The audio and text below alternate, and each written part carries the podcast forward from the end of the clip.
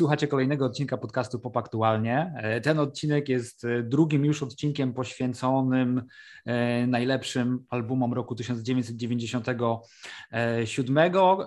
Kontynuujemy wątek, jak nagrywaliśmy pierwszą audycję, znaczy pierwszy, pierwszy podcast na ten temat, to myślałem, że zrobimy to za jednym zamachem, ale, ale to się za bardzo rozeszło, zostało jeszcze dużo rzeczy, o których warto porozmawiać, chociaż ogarnęliśmy trochę takich, wydaje mi się, płyt bardzo emblematycznych dla tego, dla tego roku. Może jakbym wiedział wcześniej, że zrobimy dwa odcinki, to bym to trochę inaczej rozdzielił, bo mieliśmy i OK Computer, i Homogenic, Supa Dupa Fly, dużo takich, takich płyt, które pojawiają się wysoko w jakichś na przykład retrospektywnych podsumowaniach tego roku. Ja jeszcze przypomnę, że moimi gośćmi w, w, w tym wątku są, tak jak w poprzednim odcinku, Borys Dejnarowicz. Dzień dobry, hej. Mateusz Jędras. Dzień dobry. I Olga Drenda. Dzień dobry. Tym, którzy nie słyszeli pierwszego odcinka, polecam posłuchać go wcześniej. W drugim odcinku z listy płyt, która zawiera między innymi nominacje naszych gości, ale też o, trochę różnych tytułów, które są ważne z perspektywy dziewięćdziesiątego siódmego roku. Mamy płytę, od której zresztą obiecałem zacząć ten odcinek, czyli Bricolage Amona Tobina. Tak, tak. No, więc tak zaczynamy. Nie, tak zaczynamy. Previously on P O P Aktualnie. W tak. poprzednim odcinku była zapowiedź, że jeszcze wrócimy do Bricolage. Ja no już tak naprawdę tam powiedziałem parę słów, nie będziemy się jakoś rozwodzić za długo, ale przypomniała mi się taka, taka akcja z, właśnie z końca lat dziewięćdziesiątych, że w jakimś piśmie branżowym, takim specjalistycznym, muzycznym, wtedy przykuło moją uwagę hasło jazz dwudziestego pierwszego wieku. Nie? To był jakiś taki tytuł artykułu. W ogóle tam chyba chodziło o jakiegoś ziomka, który próbował promować swoją muzykę i on posługiwał się jakby tym, tym sformułowaniem i to pobudziło wtedy moją nastoletnią wyobraźnię bardzo. I wtedy mogłem do Goldiego coś takiego przypisać, nie? Że jakby i na debiucie, i na drugim dwupłytowym wielkim albumie e, poprowadzonym z rozmachem są te wątki właśnie takie jazz dwudziestego pierwszego wieku. Ale e, wtedy nie znałem jeszcze e, Bricolage, bo pewnie to była płyta, która, która wtedy właśnie miała, nie wiem, rok czy dwa. I e, e, jak ją poznałem, to pomyślałem, że to jest jedna z z najlepszych takich um, form spełnienia tego postulatu, tego, tego jazzu dwudziestego pierwszego wieku, po prostu. I podtrzymuję to, co wspominałem, że po prostu, po prostu Amon Tobin pokazuje jako oczywiście wirtuos krojenia sampli na wszelkie sposoby i układania ich w, w, w takie jakby puzzle. I on, on świetnie to robi technicznie, ale kapitalnie też posługuje się nastrojem. W tym sensie, że e, tam jest bardzo dużo humoru na przykład na tej płycie, nie? Ale, so, ale jest też, czyli jest jakaś tam komedia, ale jest też horror, nie? I to wszystko koegzystuje jakby ze sobą i mam wrażenie, że, że jest częścią tej samej opowieści. Tak jakby film jakby nie, nawet nie wielo, tylko międzygatunkowy gdzieś tam. I, i za no, to chyba najbardziej to kocham.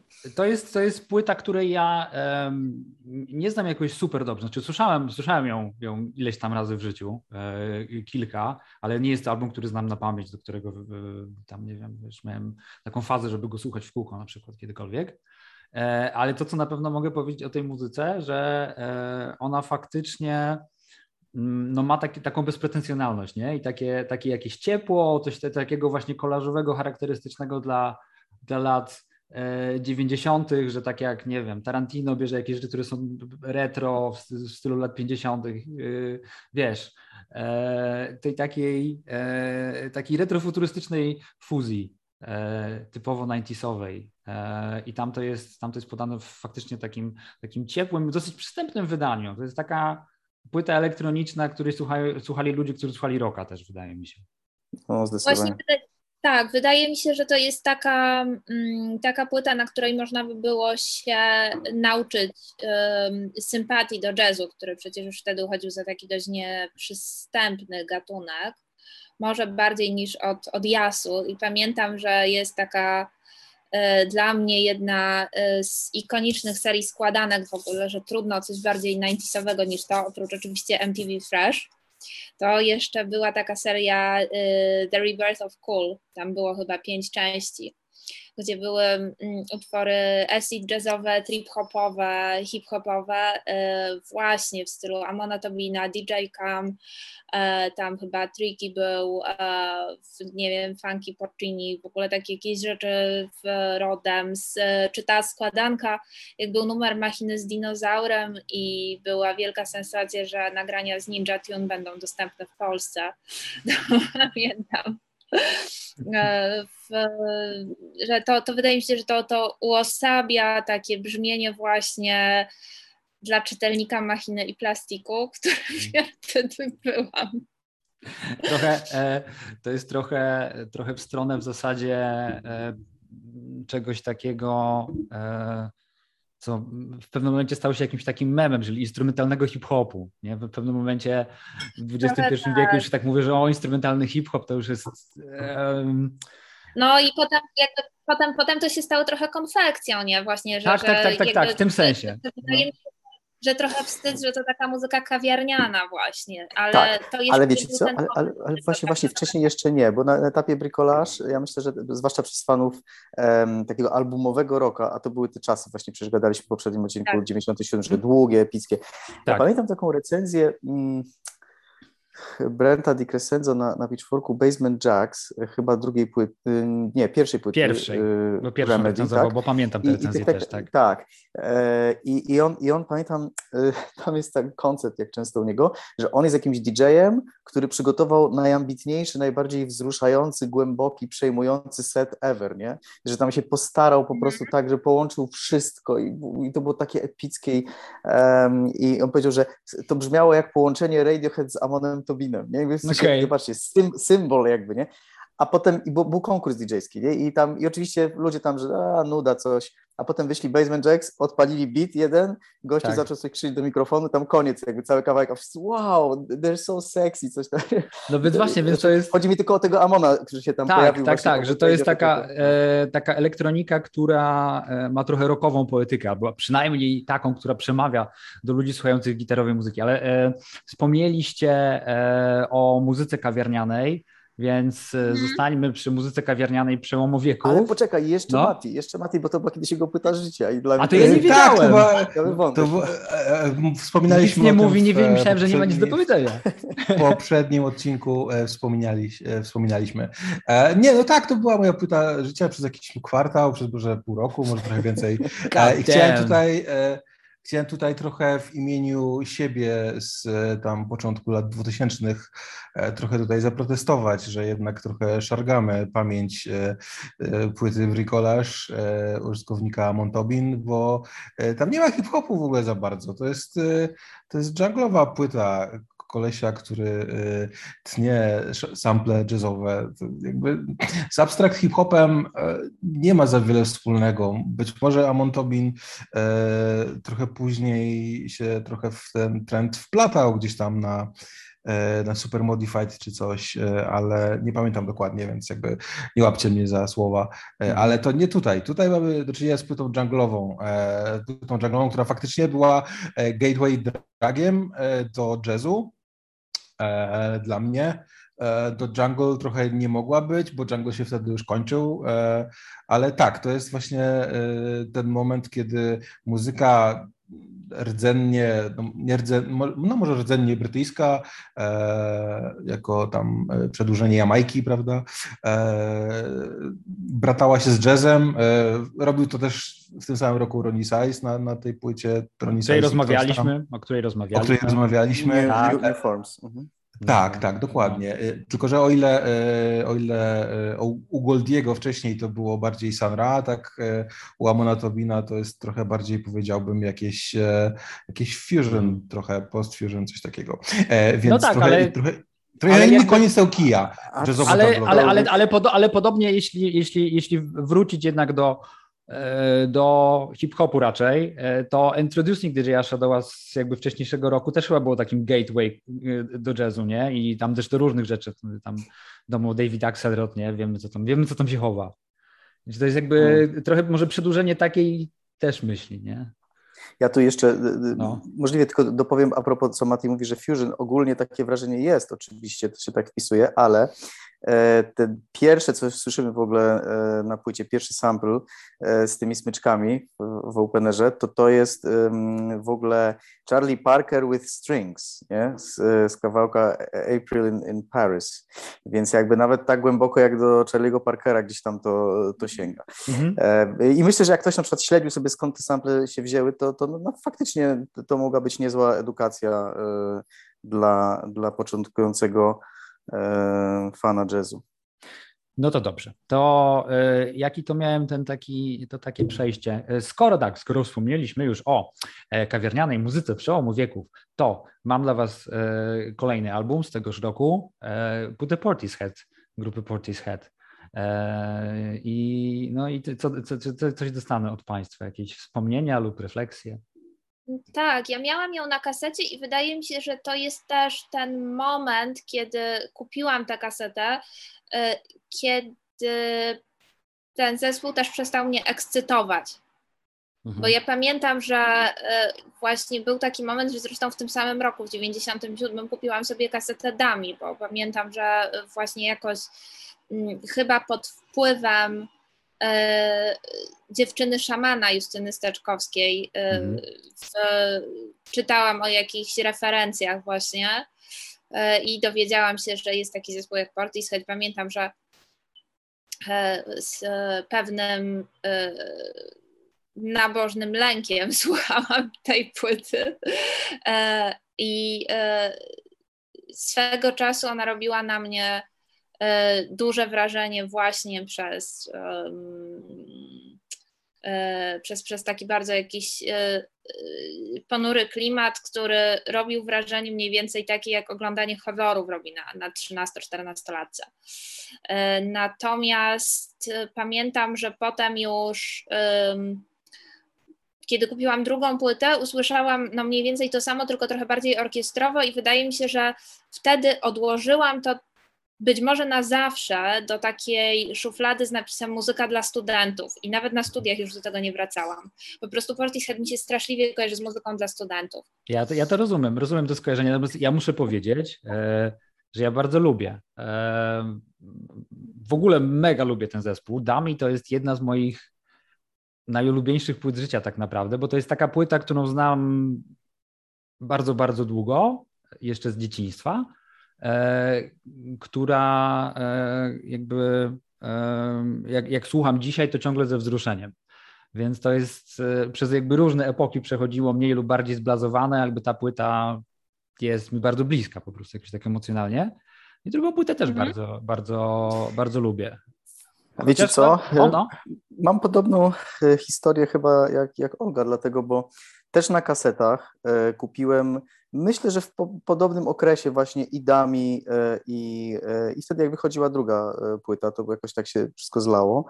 Y, I zaraz później wyszła też ta koncertówka y, coś tam Roseland, New York City czy, czy, czy coś tam mhm. w takim stylu tytuł. Y, Też bardzo fajna płyta koncertowa, gdzie te wszystkie sample są jakby odtworzone z, właśnie z orkiestrą i z, i z żywymi muzykami. No i ja wam powiem tak, że y, ja oczywiście uważam, że Dami jako pełna wypowiedź artystyczna, świadoma od początku do końca i pewnie mocniejsza materiałowo jest, jest jakby tutaj e, no lepsza w sensie, że góruje no, jak w takim bezpośrednim zestawieniu. Trochę dlatego, że self-titled to jest takie more of the same. Tylko, że jeszcze, jeszcze na tym etapie to more of the same miało sens pewnie. Tam się jakieś subtelności pojawiają, że trochę więcej jest jakichś takich psychodelicznych elementów, y, mom, nawet momentami jakichś takich floydowskich czy, czy coś w tym stylu. No i jest, jest też tam y, jakby piosenka moim zdaniem bardzo charakterystyczna i wyrazista dla, y, dla tego zespołu, czyli All Mine, nie? Jakby od, od której zaczę, zaczęło się takie moje mega uwielbienie, że ja nie mogłem się uwolnić od tej piosenki. Tak się zakochałem w, w zespole. Potem zacząłem zgłębiać całe, całe płyty. I wydaje mi się, że, że już trzecia, gdyby tak wrócili po latach, to, to już jak, tego typu płyta jakby w, znowu more of the same, to już by było nudne i za dużo. Nie? A na szczęście na zrobili zupełnie zrobili, inną. Zrobili zupełnie inną. I jakby... ja, ja, to, ja to na przykład mega szanuję z perspektywy lat, bardzo. Mhm. bardzo szanuję, że zrobili taki album i w ogóle uważam, że jest ciekawy. Także... Tak, i, i teraz jakby, jakby Portishead mieli wydać y, kolejną płytę, to fajny jest ten dreszczyk emocji, że nie wiadomo w jaką stronę skręcą. To już nie? zupełnie, no.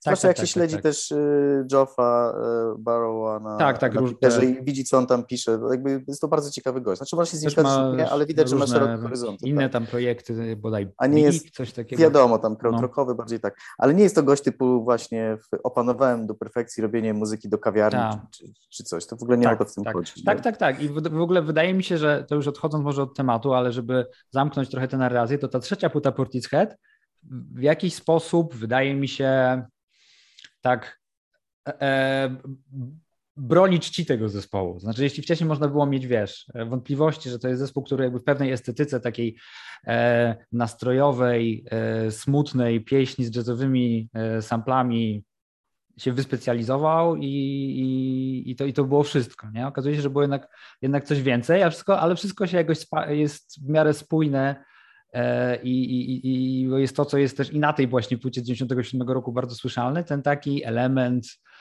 no, duszno-ezoteryczno, taki trochę proto-broadcastowski nawet może gdzieś. Mhm, trochę tak.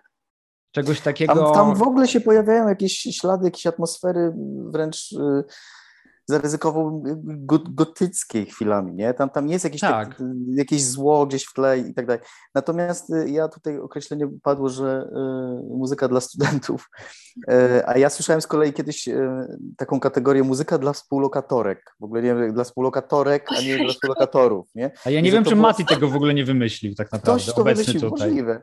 Ale, ale wiecie, to było, to było z przecięcia właśnie trip-hopu, ale tego takiego większego e, i, tak. i neo-soulu. Właśnie gdzieś te, te różnie szeryka badu. I tak, ale to, to dla mnie, to dla, ja, tak, ja tak pamiętam, e, że takie rzeczy słuchałem przez moje koleżanki ze szkoły, jak byłem, byłem nastolatkiem, no więc to był fa- faktycznie jakiś, jakiś taki fenomen i takiej, nie wiem, może ta jazzowość, organiczność gdzieś to spajała, że tutaj te Portishead, tutaj ta Erika Badu, ale... No, ale... moim zdaniem. Moim zdaniem filmowość, filmowość tak. tak. Ale muszę o, powiedzieć, tak, tak, muszę tak. powiedzieć, bo tam y, oczywiście y, okresy różnych złośliwości i, i, i tak dalej, no ale to wszystko była mega fajna muzyka jednak z perspektywy czasu. Można powiedzieć, że naprawdę, mhm. tak jak mówię, że w ogóle był to bardzo ciekawy czas dla popu, ta końcówka, y, końcówka lat dziewięćdziesiątych, końcówka wieku, y, to... Dużo było naprawdę fajnych rzeczy w tym popie. I to, to jest też taki wątek, który się przeplata, że ciekawe rzeczy właśnie może trochę ezoteryczne, ekscentryczne wchodziły do mainstreamu w jakiś sposób. A to zawsze jest... Mhm. Bardzo lubię coś takiego. Chodzi mi o to, że może dlatego tak było wtedy, że decyzje na szczeblu majorsów, jeśli chodzi o wydawanie, promowanie artystów, były mniej podejmowane w oparciu o takie obiektywne, wymierne narzędzia i kryteria, do których mam dzisiaj już dostęp, bo wszystko jest policzalne, a wtedy może decydowała czasami jakaś taka indywidualna decyzja jednego mhm. gościa na sposób, który trochę... lubił jakąś muzykę, tak, i, i nagle się okazało, się, że jest to target. No. Wydaje mi się, że wtedy cały czas jeszcze były fundusze na indie sublabele y, majorsów. No tak. y, I y, spora część, zdaje się, tych wydawnictw właśnie wychodziła nakładem sublabeli, więc one y, miały sporą widoczność właśnie dlatego, że po prostu stał za nimi spory kapitał, tylko niekoniecznie od razu widoczny.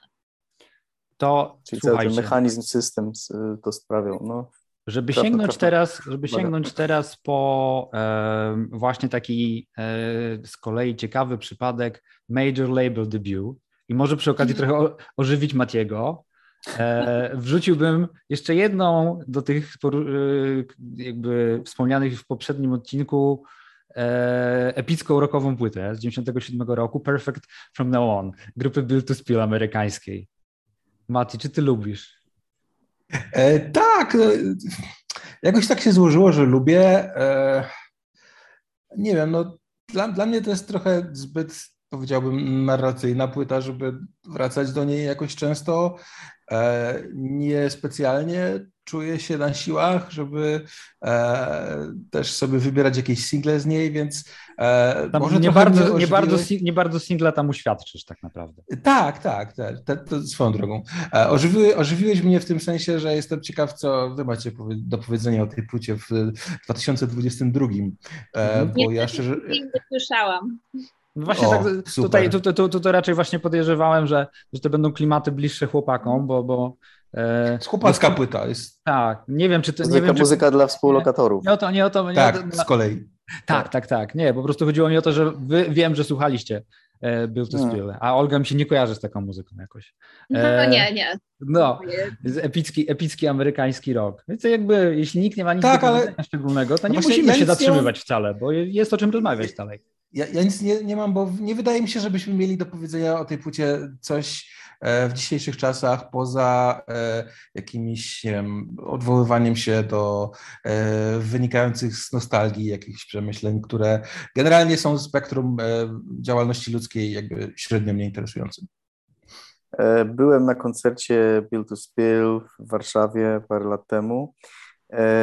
Wykonywali Perfect From Now On, obszerne fragmenty i myślę, że to jest, że jak się tego słucha po latach, to oczywiście można zrozumieć, dlaczego to ma takie swoje miejsce w kanonie indie rockowym, bo, bo jest to faktycznie z dużym rozmachem poprowadzone e, od każdej strony, od, od kompozycji, aranżacji, z, z pewnym prawdziwym bólem w głosie, którego się jakby nie da zaprzeczyć i, i egz, egzystencjalnym wątpieniem, które w jakimś tam wieku trafia pewnie do wrażliwca, wrażliwszych odbiorców. Ale zgadzam się z tym, że to nie jest też taka płyta, o której dzisiaj, jakbyśmy rozmawiali, żebyśmy mieli dużo do, do powiedzenia.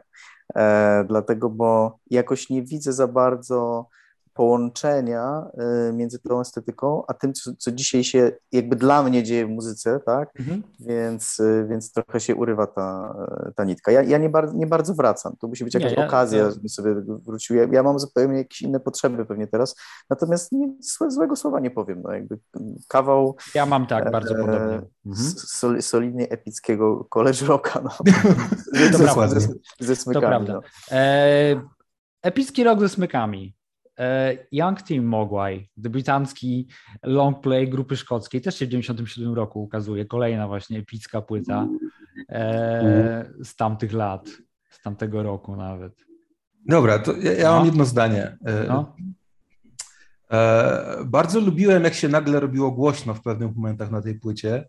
No. E, I w zasadzie to było jedyne, co, co robiłem w tym zespole, bo e, nie wiem, jakby ich taka... Ich taka trochę smutna, trochę taka sentymentalna e, maniera postrokowa nigdy do mnie nie przemawiała specjalnie. Ja lubiłem, jak robili głośno. E, I bardzo żałowałem, że robili głośno tak rzadko albo tak nudno. E, więc e, to są moje trzy grosze e, i słucham Państwa. No e, wiadomo, że estetyka...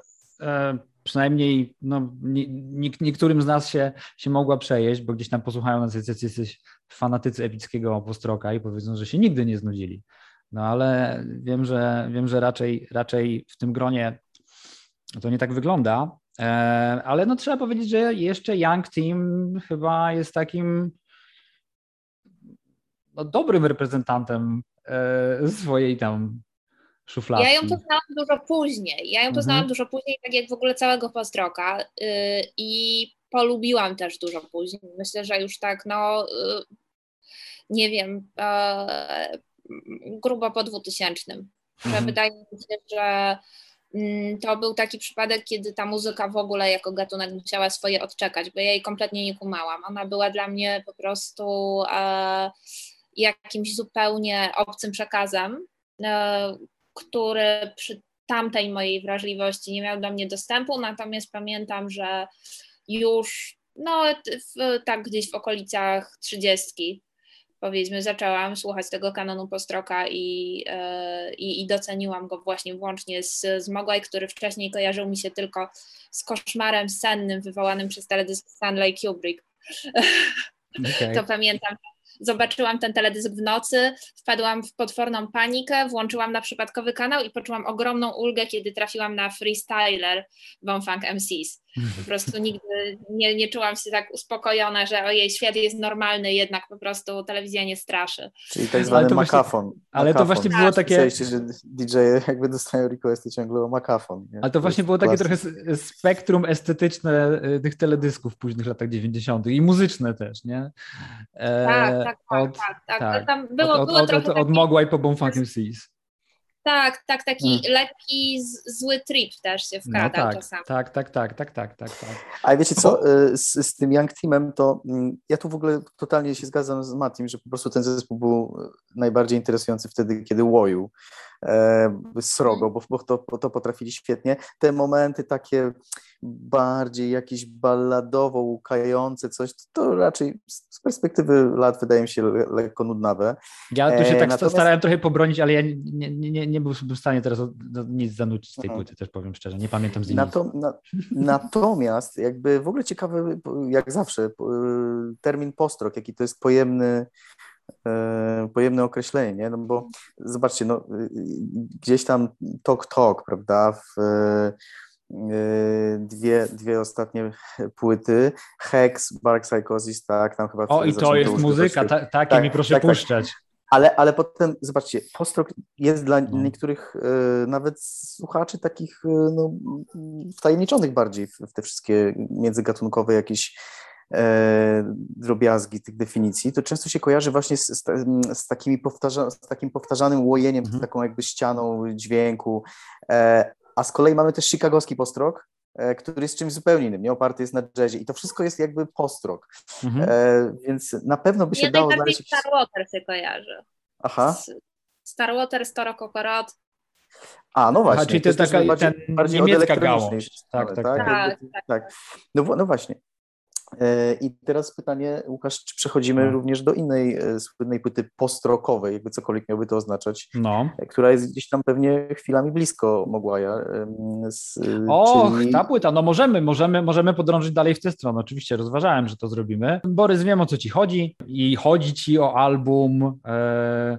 który nie każdy... Zaczyna się słowami. Każdy The car is on fire. Zaczyna się, zaczyna się, album zaczyna się słowami. No driver at the wheel. I e, jest to płyta F-sharp, A-sharp, grupy Godspeed i tak dalej. Też nie znam za dobrze tej płyty, bo to nie jest do końca... Znaczy w zasadzie...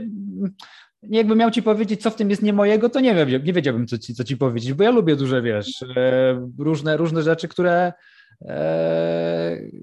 które pewnie nie są wcale dalekie, ale z jakiegoś powodu nigdy nie miałem emocjonalnego związku z tą grupą i jej muzyką, więc też tę płytę znam słabo. To, czym się różni od Young Team, to, to, to, to znakomitym użyciem takich różnych przejmujących właśnie E, nagrań terenowych, że tak powiem, jakichś takich przerywników, mhm. które, które mm, dopiero od nich wieje grozą taką filmową, jak, jakimś thrillerem bym w ogóle powiedział. W, e, a jak już zaczynają grać, to, e, to tam jest, no, jest dosyć progresywnie jak u nich. E, są te spiętrzenia też mogłajowskie chwilami, ale trochę rozegrane bardziej jak, nie wiem, jak, jak w jakiejś kameralistyce, mhm. niż właśnie w takim e, łojeniu bliskim, nie wiem, shoegaze'u bardziej, tak, taka, taka jest różnica. No i zawsze ta otoczka właśnie mistyczna, że jakiś taki tajemniczy kolektyw, jakieś z- zdjęcie, no tak. promo z-, z daleka, że nadchodzą w kapturach mnisi, jak, jak, jak z molesty. No generalnie, generalnie roz- rozmyte w ogóle. Generowanie jakiegoś takiego klimatu, którego nie wiem, pewnie szukali też na przykład fani Tula u swoich ulubieńców. Tak, tak, tak. tak. Czegoś takiego sumie, mistycz- mist- nieodległe, no. mistycznego, nie? I, e, i jednocześnie jakiegoś tam freaky. E, także e, mówisz, że co, że, że ta dostojność broni Godspeed, że jest to płyta, e, której, do której warto wracać. Znaczy ja powiem w ogóle tak, że jeżeli by zabrać z Godspeeda całą tę perfekcjonalność, to otoczkę, tak, dostoj, dostojewstwo.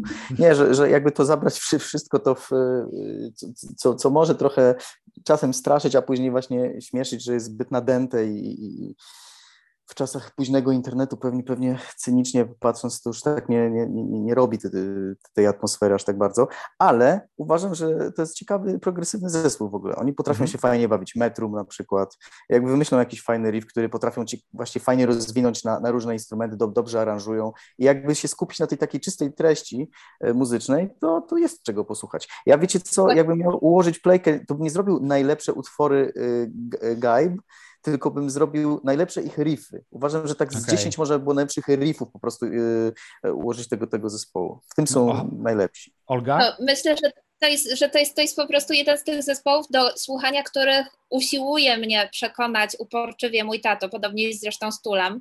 Wow. I ja naprawdę szanuję jego dobre chęci, ale no, nie, nie, nie, nie przemawia do mnie właśnie, właśnie z, z przyczyn, które, które wspomniał Borys, że jednak po prostu pewien poziom majestatu, no to ja jednak hmm.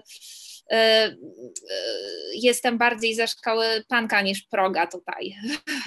Ja to rozumiem. Więc ja to rozumiem, jednak, bo... Jednak, Ja, ja nawet, ja tak bym się ublokował trochę, trochę, trochę po środku, bo ja jednak lubię tak zwane... Dobra, słuchamy razem Klausa Schulze, to, to wtedy tak, Tangerine Dream posłuchamy z tatą, ale właśnie... Ja, ja lubię czasem lubię czasem epickie gówno i e, z wiekiem jakby teraz już się nie wstydzę tego przyznawać. Kiedyś, w sensie dla mnie ten taki mm, element e, takiej punkowej optyki to było trochę coś takiego e, odziedziczonego, że tak się człowiek naczytał, że to tak ma być. Że zacząłem trochę w to wierzyć, ale... Rafał Krzyżyk napisał, no i tak. Czy, czy coś takiego, ale, ale z wiekiem jak bardziej otwieram się na taką, na przeżywanie no, swoich emocji, tak jak, tak, tak jak je czuję, no to lubię po prostu jakieś e, czasem coś, coś, coś, coś majestatycznego, ale może nie aż tak bardzo na serio, chociaż nie pozbywam się raczej uprzedzeń niż, niż, niż zdobywam je, więc, więc dam może i szansę kiedyś temu, temu całemu. Ba- bardzo dużo powiedzieliśmy... Bardzo dużo powiedzieliśmy o płycie, którą, o której prawie każdy z nas wspomniało, że to nie jest płyta dla nas, więc to trochę świadczy o tym, że to jest wciąż ważna rzecz, tak czysto, nie wiem, grawitacyjnie patrząc na to, ile ta płyta waży, to waży ona sporo. Ja w ogóle jeszcze dodam od siebie, naszła mi teraz taka refleksja, że Gybę i Mogwai, gdyby się zmerdżowali w tym swoim szczytowym, imperialnym momencie, to w ogóle stworzyliby e, zajebisty zespół, którego ja bym chciał słuchać, bo w ogóle e, Godspeedzi e, potrafili e, cichać motywy, tak, tak czysto muzy- muzy- muzycznie w ogóle sie- siekać jakieś tam dobre kawałki, potrafili tworzyć atmosferę, co też pewnie się przydało takiemu zespołowi, a Mogwai wiedział, jak e, szybko postawić ścianę w połowie utworu, nie? Więc... E, zaparkować autobus po prostu. Tak, zaparkować tak, autobus. Z, z, z gitar. Ale Mogwai, tak. Mogwai to jakby... No ja nie jestem fanem Mogwai, ale ja jakby szanuję w nich, już wracając, nie, skoro pojawiło się to porównanie, jednak tę jakąś taką ich rockowość. E, że to nie jest, e, właśnie to się różni od tej szkoły chicagowskiej często, że to nie jest taka wycyzelowana muzyka akademicka, tylko to jedno to jest takie, e, wiecie, e, przeżywanie emocjonalne jak, jak, jak, jak w nagraniach The Cure, no tylko instrumentalnie raczej, nie? Może, a wiecie, jeszcze jest to jakby, nie mówię, że to jest czy lepsze czy gorsze, ale daje jakąś taką i tożsamość, a ogólnie to trochę nudzi mi ta kapela, ale, ale te, te płytę mogę zrozumieć, no. Jeszcze jest kwestia przy, przy Godspeedzie mhm. sprzedania trochę e, patentów, które po prostu nie były znane tej publiczności, indie publiczności okay. w, na początku, na przełomie lat dziewięćdziesiątych i dwutysięcznych, nie?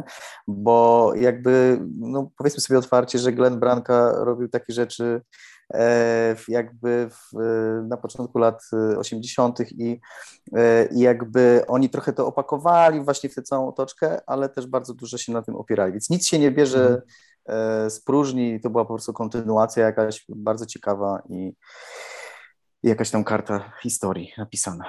A... Ale Mogwai też było brankowskie, bo chciałem tak, zauważyć. Tak, tak, tak. No. tak Chociażby tak. w tym, znaczy, tym takim orkiestrowym podejściu ale... do gitar, nie? Jakby, że takie... Aranżowanie na, wie, na wiele gitar naraz, tak, to faktycznie. Zostaniemy przy muzyce takiej dostojnej, powiedziałbym, rozlewającej się wokół słuchacza i, i bardzo takiej imersyjnej i weźmiemy na warsztat album Zauberberg Wolfganga Voigta nagrany jako Gas, który nominowała Olga. Mhm. To jest, wydaje mi się, podobnie dostojna muzyka tak naprawdę, co, co, co Godspeed You! Black Emperor, bo to też jest taki... Cała ta, cała ta seria leśnych albumów Gas jest taka monumentalna. Ojej, ja jej tak nie odbieram. Dla mnie to nie? zawsze była taka muzyka przyjemna, powiedziałabym. Nawet to był, był taki moment, kiedy sobie puszczałam tę płytę do snu. Yy, także tak, wydaje ja też, mi... ja też, ja też, ale no, jest jakby... Tak, dlatego ona, ona zawsze była dla mnie taka raczej puchata. Yy, okay. i, i... Tak, że pamiętam, pamiętam, że to pod wpływem recenzji z Brumu jakoś e, chyba e, w, e, bardzo chciałam jej posłuchać e, i poznałam ją też później, dlatego ona jakby wiedziałam o niej od dziewięćdziesiątego siódmego, ale dostęp do niej no, miałam już w epoce C D R. Okay.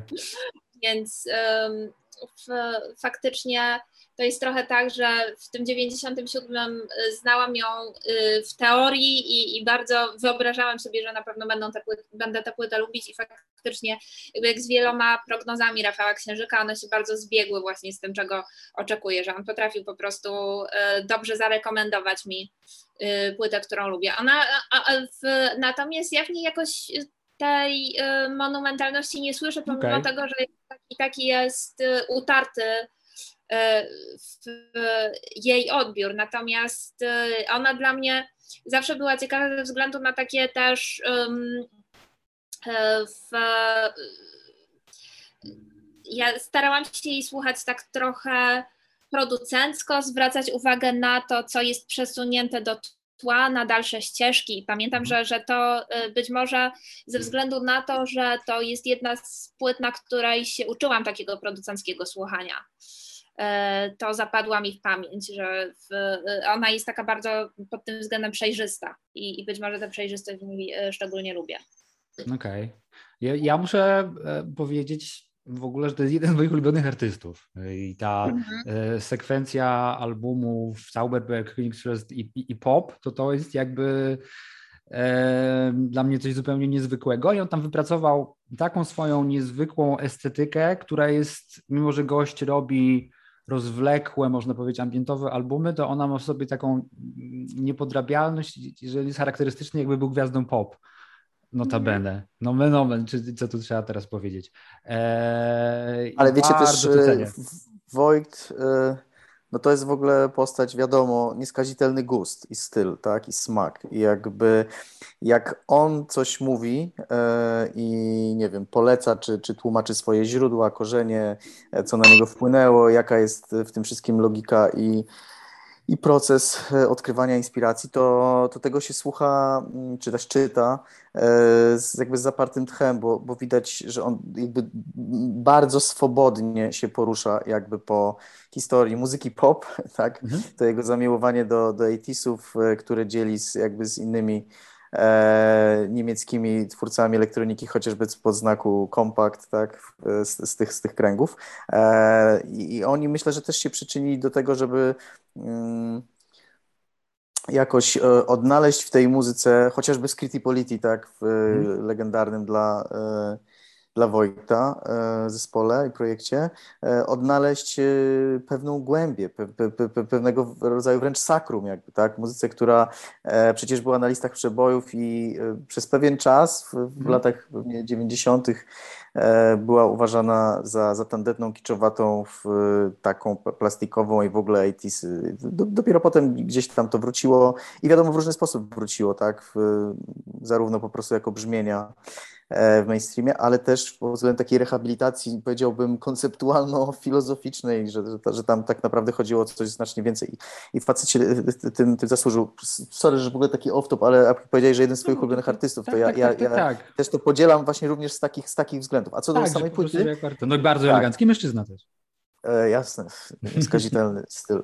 Natomiast e, ja akurat e, rzadko wracam do tej płyty w, w całości. E, ja, ja, ja, wolę, ja wolę pop, czy nawet narkopop, e, ale też tam są momenty, które, które e, gdzieś tam zostały ze mną. I, I zgadzam się też z tym, co mówi Olga. Znaczy, to się w ogóle nie wyklucza, co powiedzieliście, bo to jest muzyka tak epicka w pewnym sensie jak Gaib i to jest też muzyka taka e, milusia do, do puszczenia sobie do snu i jakby działa I na, i na jednym i drugim szczeblu, więc, e, więc super, że, e, że on znalazł sposób na, na, na połączenie, wydawałoby się czasami zupełnie sprzecznych i biegunowych, jakichś odległych od siebie e, pierwiastków. No, no na, pewno, na pewno właściwy soundtrack, e, e, w sensie muzyka, muzyka raczej na noc, o, tak bym powiedział, tak mi się kojarzy i zawsze, zawsze się tak, będzie kojarzyć. Zdecydowanie, zdecydowanie. No. Też sprzyjająca skupieniu bardzo. To prawda, to prawda. Jakby e, e, przez lata miałem dwóch takich artystów, e, których, po których najczęściej sięgałem przy pracy. To to był Wolfgang Voigt raczej i e, Jan Jelinek. Mhm. To jakby... Klasyk, klasyk, Łukasz, ile, ile ja się nasiedziałem nocami mhm. jeszcze w czasach, dawno, dawno temu, w czasach Portis, mhm. jak re- redagowałem, edytowałem recenzje, różne teksty i tak dalej. I oczywiście leciał Jelinek e, głównie w różnych projektach w tle, bo faktycznie pozwalało mi się to skupić, a jednocześnie było bardzo przyjemne. I... Także tak, e, Gas ma podobne właściwości, nie?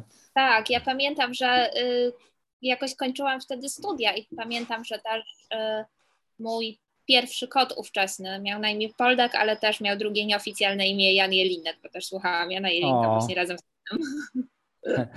Akurat Jana Jelinka nic z dziewięćdziesiątego siódmego roku chyba nie mamy, e, ale to możemy zostać chociaż trochę, trochę gdzieś estetycznie w tych, e, w tych rejonach techno, house'u, co tu możemy wy, wy, wylosować. Na przykład płyta, którą też bardzo lubię i, i, i wielokrotnie zdarzało mi się słuchać i pamiętam, że przy pracy, ale też w drodze do, do, do pracy porannej, e, to jest Hongkong Monolake.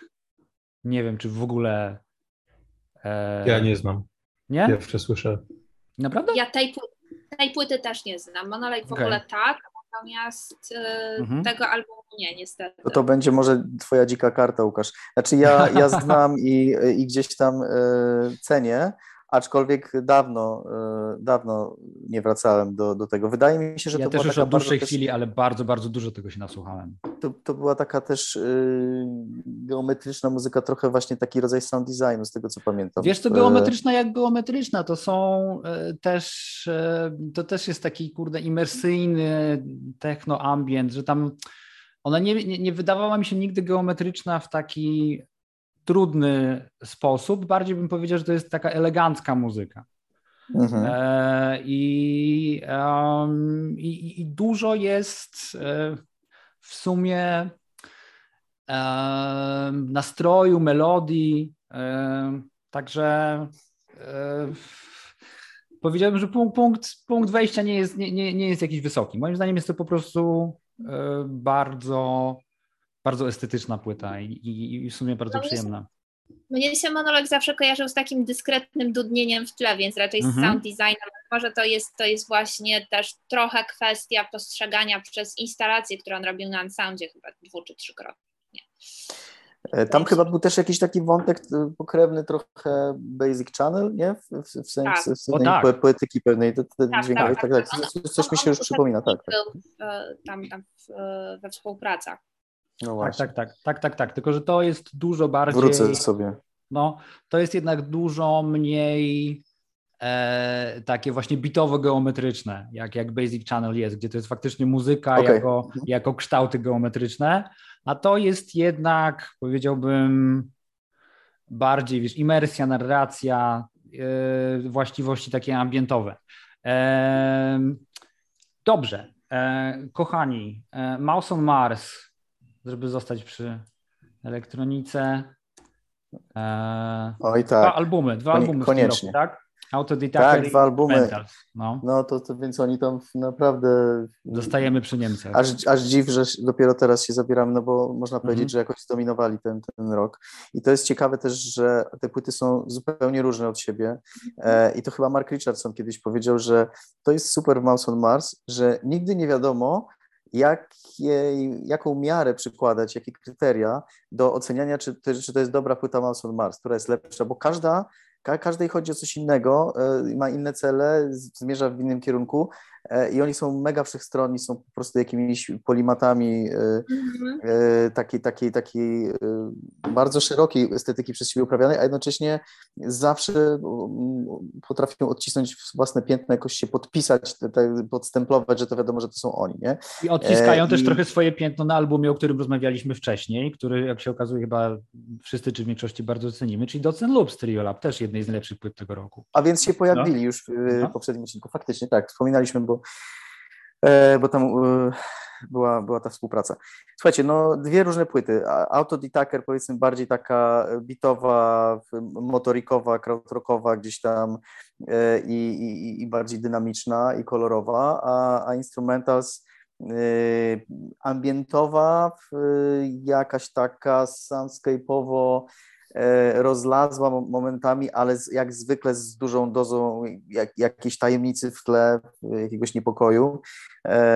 I, i mówię, no dużo tego materiału mieli, to akurat się tak zdarzyło, że, że, że wydali to razem i to można powiedzieć, że te płyty się jakoś dopełniają, nie? Że dają nam sporą mhm. część obrazu tego, Czym, czym jest zjawisko Mouse on Mars, ale oczywiście inne płyty też są potrzebne, bo na przykład na Ideologii są rzeczy, których w ogóle nie, nie było na innych płytach, żywe instrumenty, wokale e, i tak dalej, więc nie, no to, no to, to są giganci po prostu. Tak, no. To, to jest też... trochę mój problem z tym zespołem, bo ja nie potrafię sobie ulubionych zespołów. Spójnego, spój, spójnego modelu e, mentalnego Mouse on Mars u, ułożyć w głowie.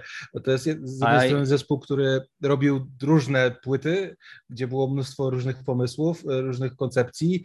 E, z drugiej strony to był zespół, który e, połączył moje dwa e, wówczas ulubione zespoły, czyli e, Stereolab i, e, i The Fall. E, The Fall oczywiście później, ale, ale, ale wciąż jakby to jest... w bardzo dziwny sposób połączył hmm. dwa kontinua.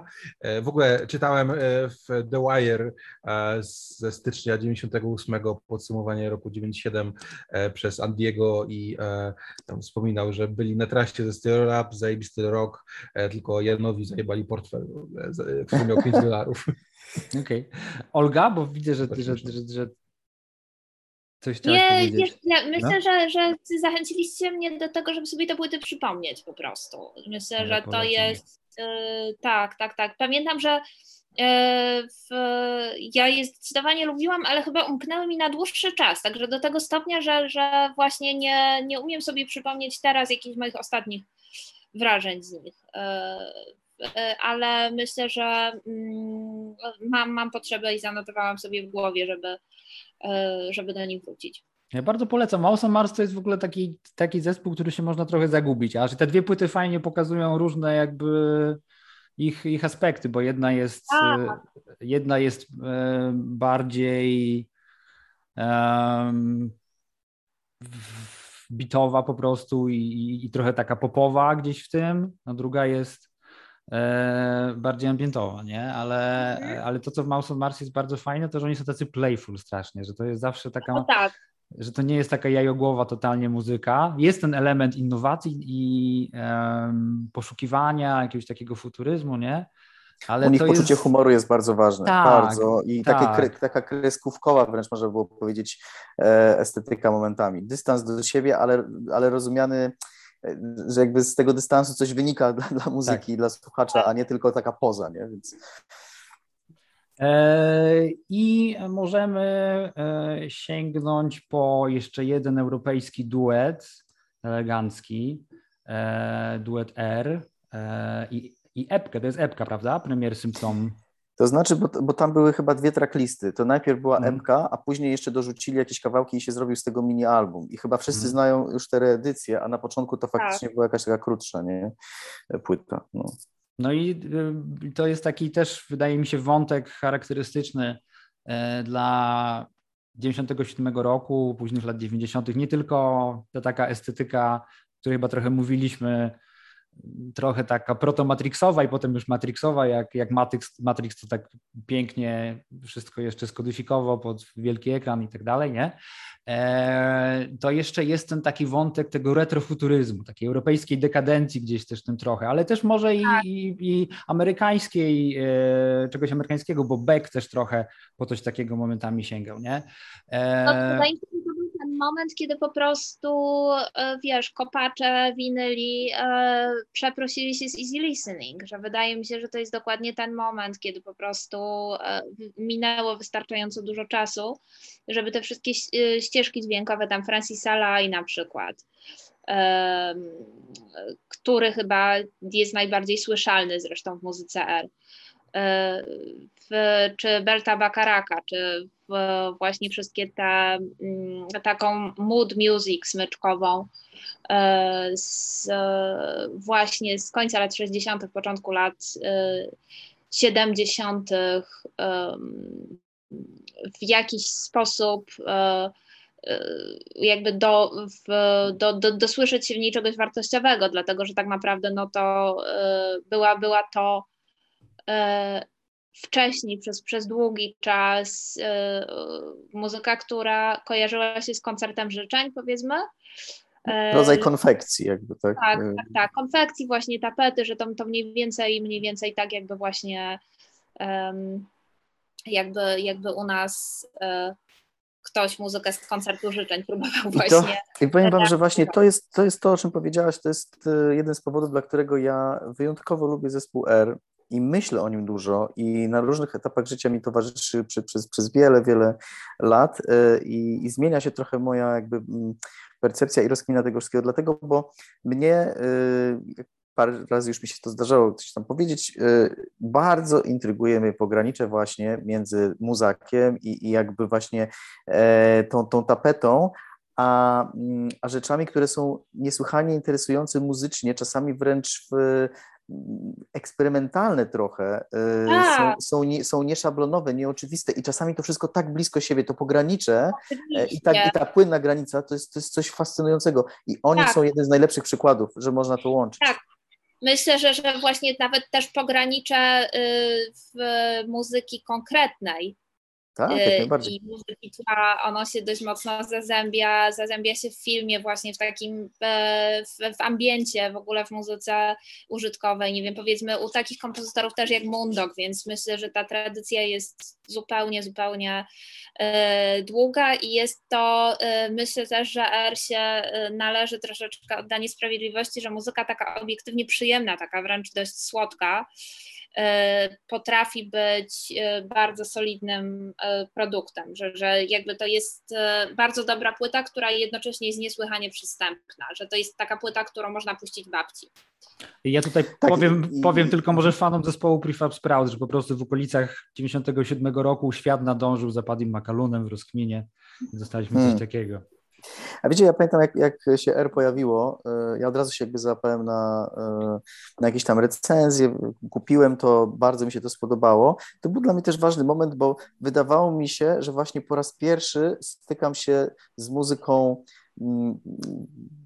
jakby właśnie taką chilloutową, miłą dla ucha, która może pełnić funkcję jakiegoś tła, która jest mega cool. Jakby nie umiałem tego do końca nazwać, może chodzi o tę ich francuskość, może o to, że to tak naprawdę kapitalnie brzmi, że, że jakby jednak jest, jest różnica, jak się słucha, że każdy ten instrument, którym się popisują tam wręcz to momentami na premier Syntno sobie wróciłem, to brzmi jak soundcheck tych instrumentów, w sensie, że oni pokazują, a teraz możemy na tym zagrać, a teraz na tym coś, te wszystkie analogowe soundy, ale to tak kapitalnie brzmi na poziomie już takim czysto e, jakby audiofilskim i takim technicznym, że to po prostu imponuje i e, ja wtedy chyba to był jeden z pierwszych te, takich momentów, kiedy sobie pomyślałem, kurczę, można to robić jakby w sposób cool, nie? To, to nie musi być ten stereotyp, że taka muzyka jest, jest bezwartościowa. No i, no i tak e, te rozkminy gdzieś później tą drogą też podążyły u mnie. Um... To jeszcze taki album, jak to powiązać z R, z powiedzmy kategorii e, muzyki e, no, ambitnego ówczesnego popu, o którym, o którym trochę, trochę wspomnieliśmy, nie? Że to wszystkie e, z jednej strony ten, ten eklektyzm, z drugiej strony e, trochę elektronika, e, czy też wpływy hip-hopu łączyły się w popularnej wtedy bardzo muzyce. I taki zespół, który miał, dostał nawet chyba w którymś z magazynów brytyjskich płytę roku za ten album. Był tam słynny przebój, chociaż słynniejszy w remiksie. When I Was Born for the Seventh Time grupy Cornershop. O, to na R M F ie cały czas latało. Mhm. Ja Brym Follow Wasza. Bardzo, bardzo często właśnie jeszcze w czasach audycji autorskich na R M F ie wtedy latało. Zresztą w ogóle wtedy był ten moment y, tego New Asian Underground. Ja co prawda y, najbardziej jakby płyta Cornershop mi się podobała, bardziej, chociaż sprawdziłam, to niestety nie dziewięćdziesiąty siódmy, tylko szósty i ósmy, to są płyty Talvina Singha, które bardzo bym wam chciała też przypomnieć i, mm-hmm. i, i że obie są super. Yy, natomiast tak, oczywiście w ogóle ten moment New Asian Underground jest, jest wart przypomnienia. Tam, yy, więcej było tych projektów. Black Starliner. Yy, Okej. Okay. spotyka kilka wątków w ogóle w tej, w tej płycie i jakby jest ona częścią kilku zjawisk, które wtedy w ogóle mm-hmm. funkcjonowały, nie? Właśnie, te, właśnie te, ta psychodelia z wykorzystaniem elementów, nie wiem... Mm-hmm. E, e, Końcówka Britpopu też jakby taka... Wiadomo, ale też...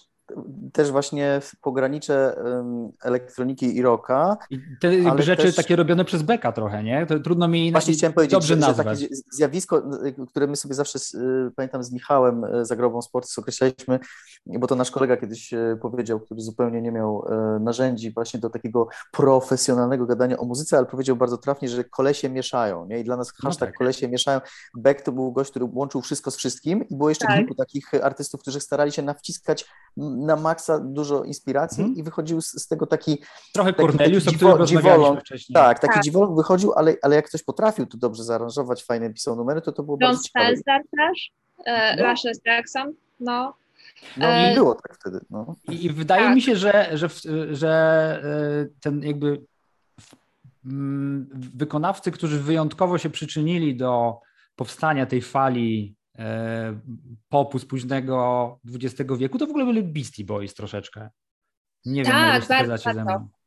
O, zdecydowanie. To, pamiętam, że wtedy też, ale to był dziewięćdziesiąty szósty, wyszedł super album Sibomato, taki duet japoński, zdaje się, że któryś z Beastie Boysów produkował tę płytę. Oni potem grali razem jeszcze z Seanem Lennonem w Butter zero osiem.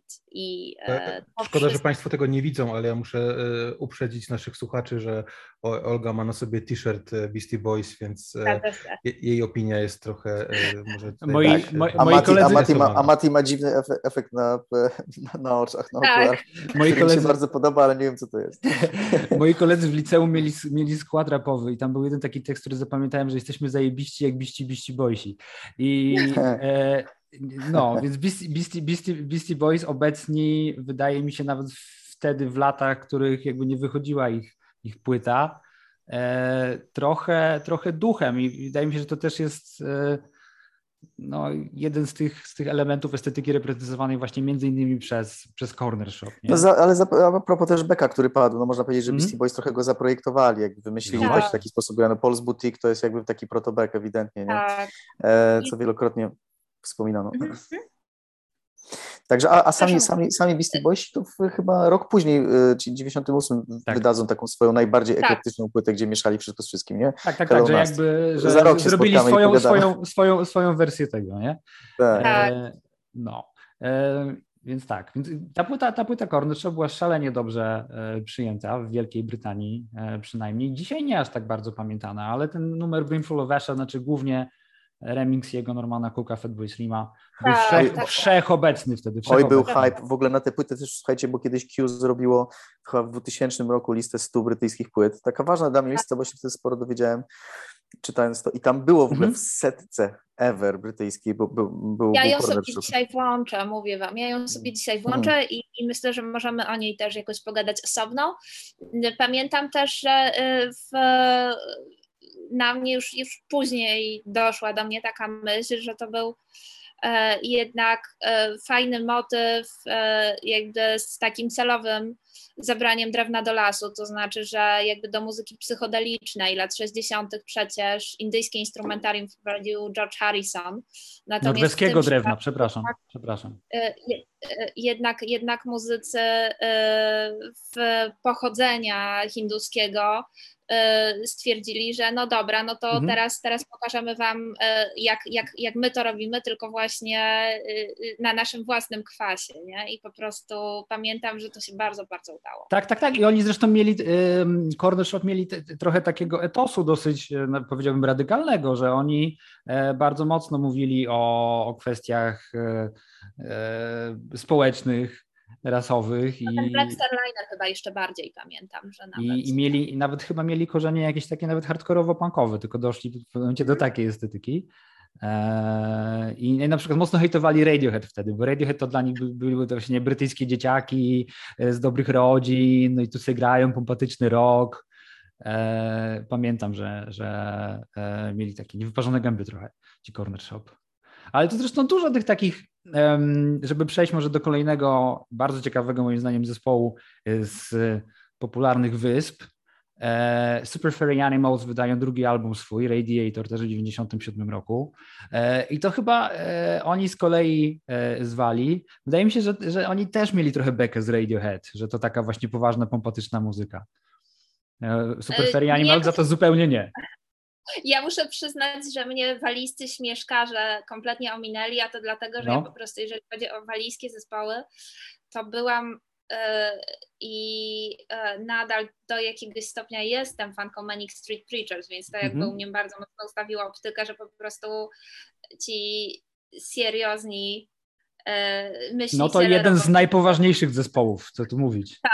Tak, tak, no ni- niestety, niestety, to jest taki trochę mój wstydliwy sentyment, bo to jakby, to, to, to nie jest zespół tak naprawdę dobry, to jest, to jest zespół dobry dlatego, że zły muzycznie, nie, i, i po prostu przyznaję, zwłaszcza, zwłaszcza pierwsza płyta, jest, jest okropna, ale bardzo ją lubię. I słuchajcie, bo ja zawsze się w takich sytuacjach pytam, bo ja w ogóle nic tak? nie wiem o Manic Street Preachers, nigdy mnie to nie interesowało, nie byłem fanem i tak dalej, więc, tak? ale tylko pamiętam, że Jakob, tam był jeden słowo, człowiek... nigdy mnie to nie interesowało. Nie, nie, nie, nie, nie w ogóle nie byłem wartościująco, ominęło mnie zupełnie to, ale y, pamiętam tylko taki fakt, że ciekawostkę, że tam był członek, który się zagubił, tak? On zniknął. E, Richie tak, Edwards, tak. I, i, i to zawsze się tego dopytuje, znalazł się czy nie? Nie, nie, nie, uznali go, uznali go za, za nieżyjącego.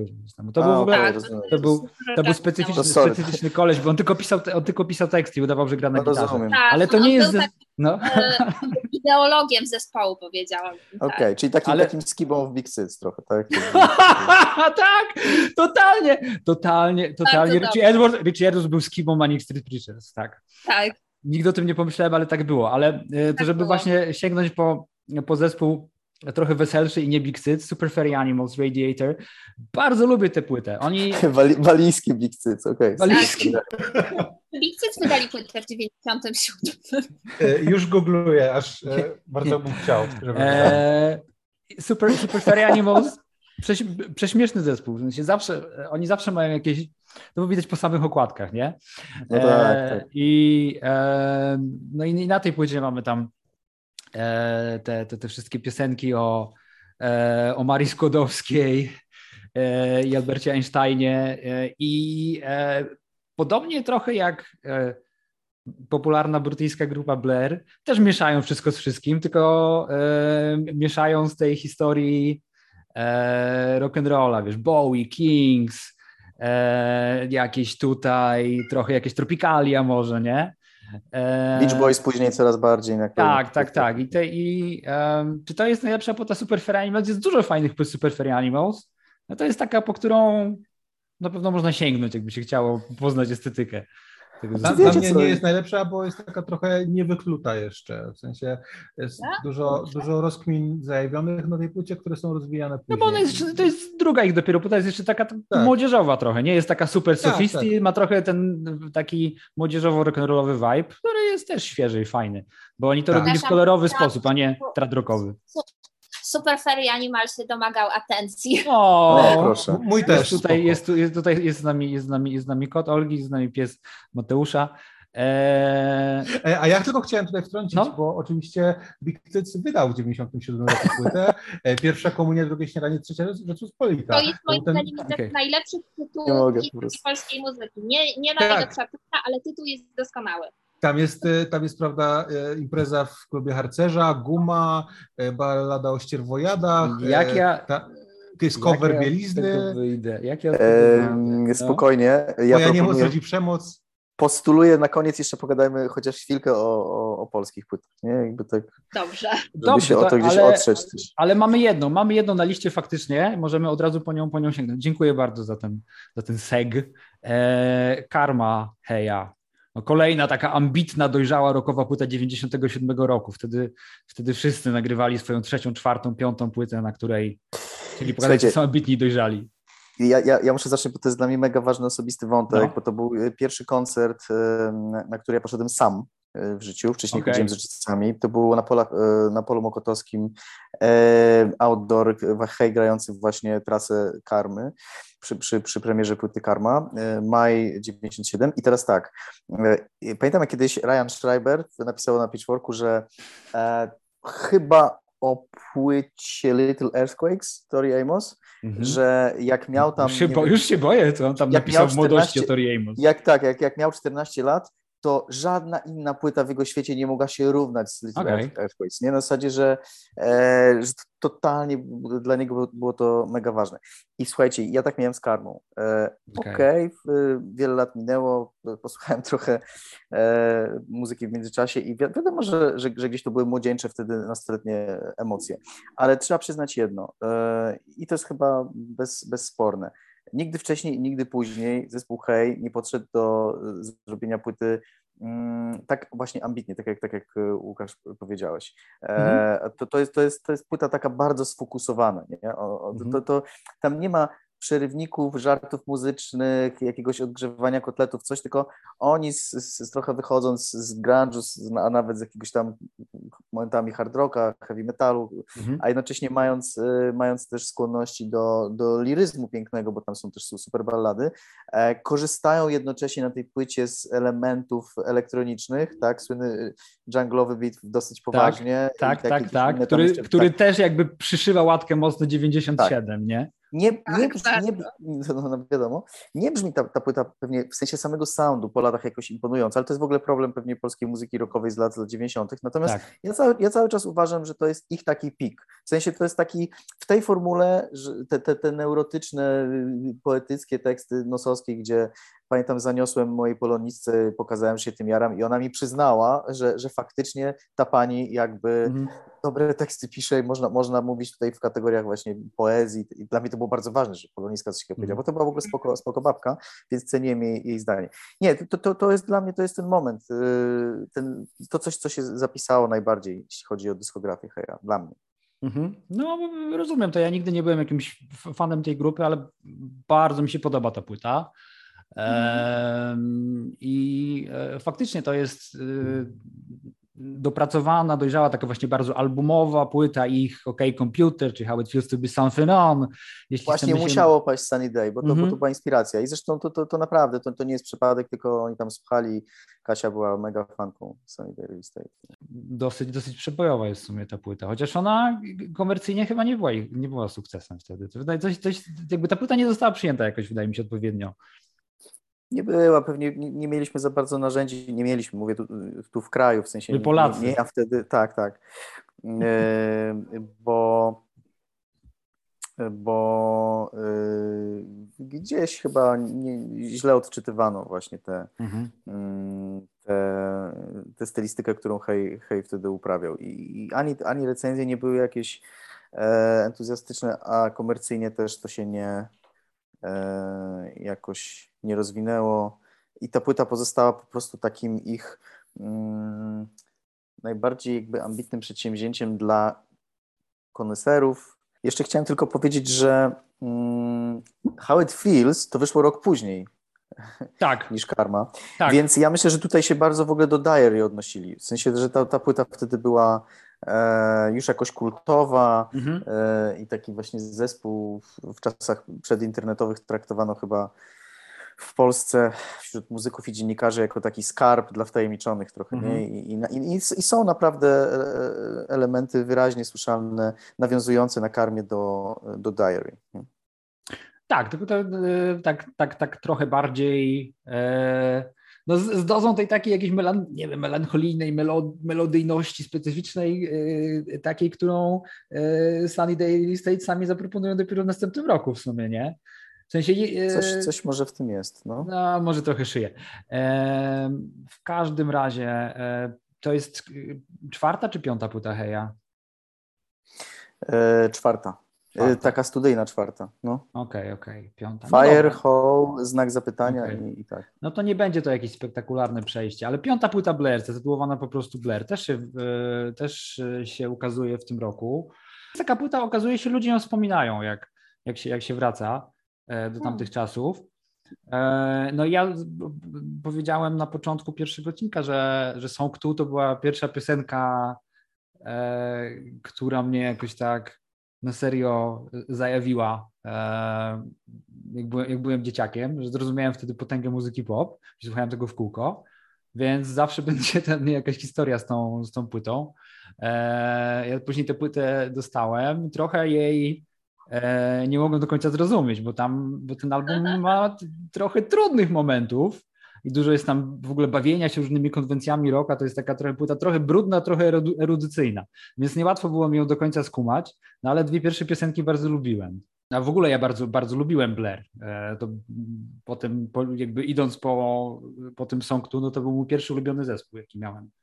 To chyba była płyta, na której bardzo do głosu doszły inspiracje Coxona, hmm. czyli tym takim lo-fiem amerykańskim, tak, bo on to wnosił, tak. To raz. No, amerykańska ich płyta. Mhm. Tak, dwa. O hiperbrytyjskim e... albumie poprzednim, jakby totalnie tak. odbili. No tak, I, ale też y, taka ich płyta eksperymentalna i, i chwilami jakby bardzo chcieli udowodnić y, i słusznie, że y, potrafią robić rzeczy trudniejsze, dziwne, że są zespołem w, wartym jakby docenienia właśnie za, za swoje wszechstronne jakieś i zainteresowania i umiejętności, że, że nie są tylko specjalistami, co doprowadzili do perfekcji właśnie w, w kategorii takich winietek, zwrotka, refren w, w tradycji brytyjskiej, w, Tylko, tylko chcą odkrywać jakby nowe horyzonty i, i to chwilami wszystko jest takie alternatywne, nazwijmy to wprost. Chcieli być na, tym, na tej płycie zespołem alternatywnym. O tak. Wydaje mi, wydaje mi się, że jeszcze, jeszcze na, na płycie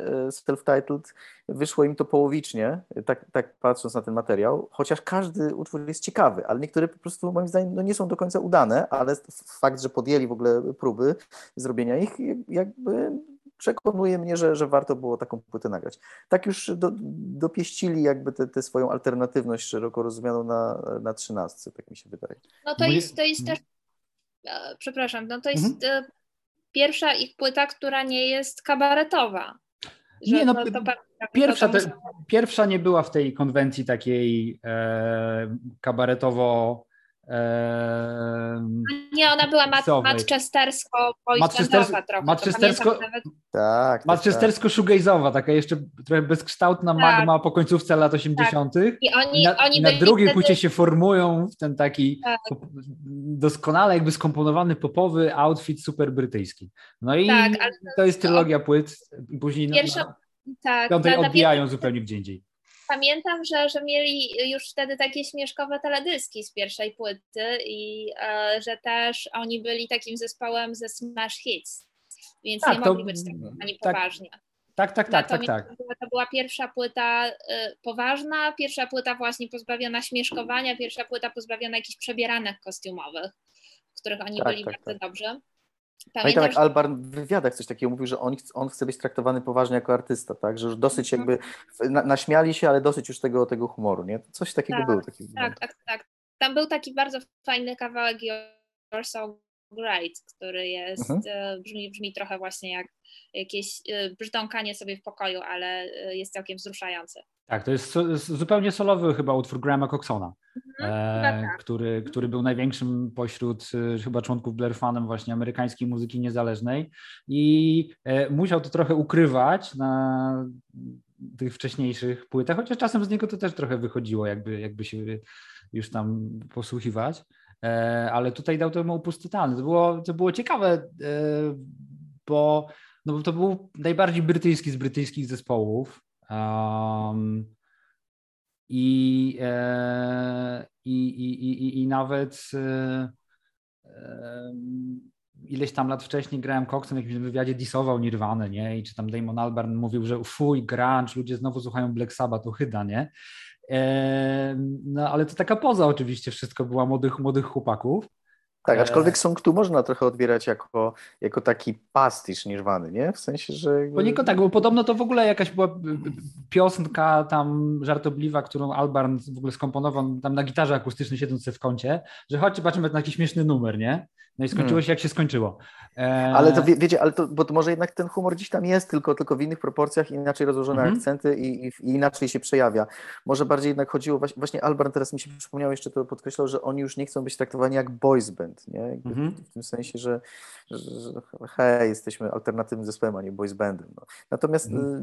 nie, nie da się tak zupełnie tego e, humoru schować do kieszeni. No. Może w mhm. bardziej wysmakowany sposób i nie, nieoczywisty, ale właśnie są, kto traktuje jak, jak, jak mrugnięcie okiem. Nie? No bo to e, co, by o nich, co by o nich nie mówić, bo ja już nam nie kocham ich tak bardzo, jak kochałem jak, jak za dzieciaka.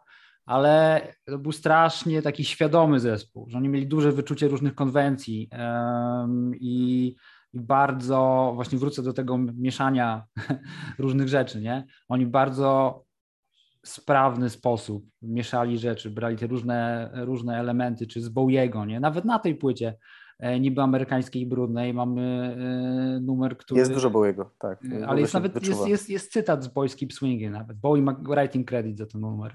No tak. W utworze e... M O R. Panie Mateuszu, o Panie Blair. Mateuszu. E, nie, no słuchajcie, ja tu już zasypiam trochę. Mm-hmm. E, dajcie spokój. Okay. Dajcie spokój. W ogóle. Dobra, Mateusz. O... No, znaczy, sorry, jakby szanuję wszystkich ludzi, którzy już słuchają Blair, ale no... Dobra. Rozmawiać dość, o tym... Dość, dość pan, rozumiem. Dość pan, okay. Dobra. Mati, Zaj- Zajrika. O, y, to jest dobra płyta. To znaczy, to, chyba nie, nie wiem, czy kiedykolwiek ją przesłuchałem e, w, w całości, poza jakimiś tam spotkaniami towarzysko-muzycznymi, e, w taki sposób, w jaki ona powinna być słuchana. E, słyszałem, że jest na Spotify'u wersja zmerczowana. E, strasznie mnie to oburzyło i, i stwierdziłem, że e, już nigdy nie będę jej słuchał, bo, e, bo nigdy już nic nie będzie takie samo.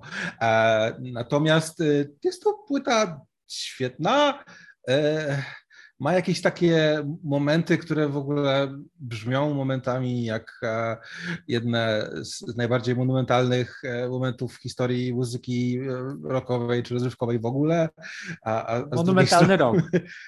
Tak, a z drugiej strony w ogóle nikt jej nie słuchał, bo nie miał czterech odtwarzaczy w domu. No właśnie może, może, może warto w końcu nadmienić, że Zajrika to, to, to był album grupy The Flaming Lips, który został wydany na czterech płytach, prawda? Ale nie jako tak, sekwencja utworów tak, tak. rozłożonych na cztery, cztery płyty, tylko do, na czterech płytach do jednoczesnego odtwarzania. Także... Tak, to był taki pierwszy Uff. podział muzyki na stemy e, chyba. E, i, i, i tak. No ale i zobaczcie... Oczywiście... Zobaczcie, że gadamy sobie właśnie monumentalny rok, długie płyty, epickie, mhm. pretensjonalne, to wszystko wspominaliśmy o OK Computer, o Ladies and Gentlemen i, i, i takich rzeczach, o Urban Hymns i też w elektronice o takich rzeczach i post-rocku i wydaje mi się, że Zajrika to już jest taki jakby absolutnie szczyt pretensjonalności w tym wszystkim, nie? Znaczy, wiecie, ten Bo to jest właśnie, chodzi o to, że zabawny, po prostu... nie? I to jest, on troluje w ten sposób. Ale Borys, ale, ale czaj, że po prostu to też trochę było tak, że, że dużo takich freaków, jak na przykład Wayne Coyne i, i Steven Drost, yy, dostało wtedy hajs z majorsów, nie? W końcu właśnie, się tam dopchali tak, i zaczęli nie, było... robić dziwne rzeczy. Jednocześnie akurat tacy goście jak Flaming Lips, którzy wywodzili się z, ze sceny takiej undergroundowej, niezależnej amerykańskiej, ale jednocześnie byli mega zapatrzeni w takich gigantów rocka z lat siedemdziesiątych, we Floydów, Led Zeppelinów, to była ich ulubiona muzyka, więc oni jakby filtrując to przez taki, wiesz, jakiś styl weird Amerykany i, i nowej psychodelii e, i, i też nowej technologii tam w latach dziewięćdziesiątych, no tworzyli jakieś takie dziwne rzeczy dzięki, dzięki temu, że była, że była ta kasa dużych wytwórni, nie? Tak, ale właśnie ta pretensjonalność Coyna jednak jest o, o, odkupiona i gdzieś tam uzasadniona jego kompletnie odjechanym, surrealistycznym jakby poczuciem humoru, bo on jakby właśnie troluje i to, i to wszystko jest na kwasie, tak? I jakby dobrze wiemy, że, że, że on się dobrze tym bawi i, i też pewnie ma trochę ma bekę same, samego siebie, trochę ze, ze słuchaczy, którzy naprawdę próbują odtworzyć cztery C D jednocześnie, a, a trochę, tak jak powiedział Mati, są tam mega przejmujące, jakby pod, podniosłe, absolutnie spełnione na, na takim czysto muzycznym planie e, utwory. Ja myślę, Więc... że nie ma jednak ro, trochę robienia z nas tak zwanego tata wariata. Tata wariata, je, jest no. trochę, no, je, no. jest. E, wiecie co, ja myślę, że e, oczywiście jest to skandaloza, że ktoś to gdzieś zgrał i wrzucił. Jako... Ale sprawdzałem, już nie ma na szczęście. Nie ma, to, to, nie, to, to, to, to, to wiecie, to, to jest jakby zabijanie całej ceremonii, przecież o to właśnie chodzi, żeby troszeczkę się e, powygłupiać i, i te cztery C D jakby odpalić razem. Nie, no, no kawał, kawał, kawał muzyki psychodeliczno-rockowej i jedno z, z kluczowych po prostu dzieł w dyskografii tego e, przesympatycznego, ale faktycznie mega pretensjonalnego czasami, ale z, z dużym dystansem e, zespołu. Właśnie to jest jakby ta, ta, ta rzecz, która ich jakoś tam odróżnia na przykład od Radiohead, nie? Że oni nie są tak na serio. Że, e, że też robili muzykę z takim filmowym rozmachem, tak jak Robert Kreisgau się śmiał, że jest moda na e, soundtrack rock, to chyba nazywał e, właśnie w tamtym, w, tamtym, w tamtym czasie i właśnie po, po, podawał OK Computer jako przykład, nie? Że to jest taki soundtrack rock, tylko że Flaming Lips mieli gdzieś cały czas ten element jakiegoś takiego... Aczkolwiek jest humor w Radiohead, ale znaczy to mówię z pozycji, mm. pamiętacie co wspominałem mm. o OK Computer, jakby dla mnie to jest nieznośny w, w ogóle dzisiaj. Jejku, z tą, ciekawe ju, jeszcze... YouTube, z tą YouTube'ością swoją. Ale, ale chodzi mi o to, ciekawe, że... Jakie kiedyś... będą reakcje słuchaczy na tamten York komentarz. Kiedyś... Nie, ja, wiesz, ja dziś już z tym nie kryję od jakiegoś czasu, więc chyba... No. Nie będzie to zaskoczenie dla, dla paru osób, ale chodzi mi też o to, że York kiedyś w jakimś wywiadzie powiedział, że on e, właśnie nie jest żadnym smutasem, I, i, i takim serioznym nudziarzem, tylko on ma mega dużo poczucia humoru, tylko że nikt tego poczucia humoru nie rozumie mm. i nawet jego dziewczyna nie, nie kuma jakby jego żartów i tego, co go bawi, nie? I, i, i tak pomyślałem, że, że tam może być bardzo dużo no, w formie takiej pewnie ironii, jakichś mm. takich gorzko żartobliwych w, odniesień różnych kulturowych i tak dalej, czy, czy w tekstach. Gumerskich potrafi. Tak, może tak, no, może tak. Płyta, którą zgłosił jeden z, z twitterowiczów, wspomniałem, że i tam się rozpytywałem i uważam, że to ciekawe, że, że, że, że, że, że się pojawiła, fajnie może będzie o niej wspomnieć, bo to jest też jeden z albumów, które no, no, daleko jest od większości rzeczy może, o których rozmawialiśmy do tej pory, ale bardzo mocno, że tak powiem, spenetrował mainstream ówczesny i też przy wielkiej aprobacie krytyków. Płyta była na Vista Social Club. Słuchaliście tego wtedy? Albo potem? To jest muzyka dla studentów sto procent. To bardziej studenckiej płyty. To totalnie. Nawet Nosowska miała z tego Becka, ona miała tak... Jasne, na płycie Sushi, tak, tak. Tak, tak. Ja jej nie słuchałem nigdy... No. Co, to jest dziwne, bo w sumie... Wiem, że nawet, temu... wiem, że nawet tacy e, amerykańscy niezależni krytycy lubili ten album, no bo taki, właśnie... taki, takie źródła czytałem i, i, i tam tak. też polecamy, więc ciekawi mnie zasięg z, z, Właśnie przez to, że, przez to, że to była płyta strasznie... E, znaczy strasznie, no była ona obecna w polskim dyskursie e, na bieżąco, czyli pod koniec lat dziewięćdziesiątych. E, to nigdy do niej nie sięgałem, a tak naprawdę... E, kubańskość w muzyce, zwłaszcza afrokubańskość, do mnie trafiła tak w, w latach bieżących, parę lat temu zupełnie e, i, i jeszcze się nie dokopałem do Buena Vista Social. Chyba nie, to był wtedy to... trochę taki modny rekwizyt, nie? Ta, ta na płyta, pewno, tak, totalnie, tak, w Polsce tak, sto procent. Dla ludzi, którzy w ogóle nawet nie interesowali się muzyką, tylko na zasadzie a z tego roku, no, no i z tego właśnie... właśnie to jest, to jest problem, tak. tak. Wydaje mi się, że, że muzyka dla ludzi, którzy nie interesują się muzyką, to jest po prostu wyrok śmierci. To jest, tak. No, więc no. nie dowiemy się, co sądzimy o tej płycie, natomiast ja ją chętnie sobie przesłucham. No właśnie, ja tak, ja, tak, ja tak się zbieram, żeby, żeby tego, tego jeszcze posłuchać. Ja tego to, słyszałem to wiele razy w dzieciństwie, no ale to wiecie, to, to jest tak splecione ze wspomnieniami, że, że się nie słyszę tej muzyki być może odpowiednio. Tak, tak. Swojej Dobra, wiesz co, ja, ja powiem no. tak, ja, ja bardzo lubię, po prostu to są super historie. Kiedy się okazuje na przykład po latach, że mhm. a, to była na Vista Social Club, tam śmieszne coś, rekwizyt, wspomniała Nosowska w tekście, a potem wracamy do tego, wow, ale to jest tak, super. Piękna muzyka. Tak, ja, ja, ja, nie, nie, ale wiecie, tutaj tak dla mnie przynajmniej tak nie jest, bo ja pamiętam, że właśnie to, co Łukasz mówisz, ja pamiętam, że Brandy z Pitchforka mhm. jakby polecał, gdzieś tam miał na swojej liście lat dziewięćdziesiątych czy coś i ja wtedy pamiętam, o kurczę, to jak on mi poleca, mhm. który mi tyle muzyki pokazał, którą kocham, ja, ja to sprawdzę, nie wróciłem i po prostu dla mnie to było nudne. Mhm. A, a mega bym chciał też dlatego, że na przykład te takie wątki dla nas egzotyczne, gdzieś właśnie tam kubańskie i tak dalej, to mogłoby stylistycznie być ciekawe, żeby, żeby powstała tak. tam płyta, która by przemówiła jednak językiem, na przykład do mnie trafia. No, no tak, tak jednak nie było. Nic nie mam, ale w ogóle moje ucho się na tym nie, nie zatrzymało. No bo to jest też może, ja wiem, no to jest jakby stara muzyka, w sensie to nie jest... To są, to są numery wtedy bardzo no tak, stare. Ale wiesz, często z muzyką z muzyką z Ameryki Południowej czy Środkowej jest tak, że słuchasz starej muzyki stamtąd, ale to są rzeczy, których sobie nie wyobrażałeś, że mogą wybrzmieć w ogóle z głośników jakichś no, tak, czasami, zwłaszcza, zwłaszcza rytmicznie. Więc ja, ja trochę podejrzewam, że, że ta płyta może być dobra, ale tak, jestem zatem właśnie tak, tak, tak, mi się, tak mi się wydaje, że czasami takie odkrycia, no ja też pamiętam, że dziewięćdziesiąty siódmy to nadal był taki moment, kiedy idiom world music był bardzo silny i on tak, po prostu tak, tak, tak. każdą taką płytę w odbiorze natychmiastowo spłycał, właśnie zmieniał ją w, w taką mhm. gadżetową formułę. Tak, gdzieś proces zapoczątkowany może pamiętam, trochę przez Petera Gabriela, nie? Takie... Znaczy, czy, czy, czy albo nawet tak, ale Paula Simona.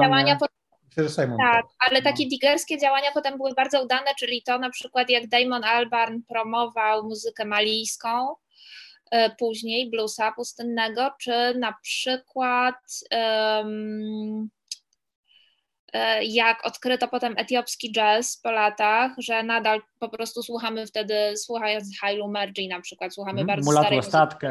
Tak, tak, tak, czy nawet y, z y, Sixto Rodriguezem.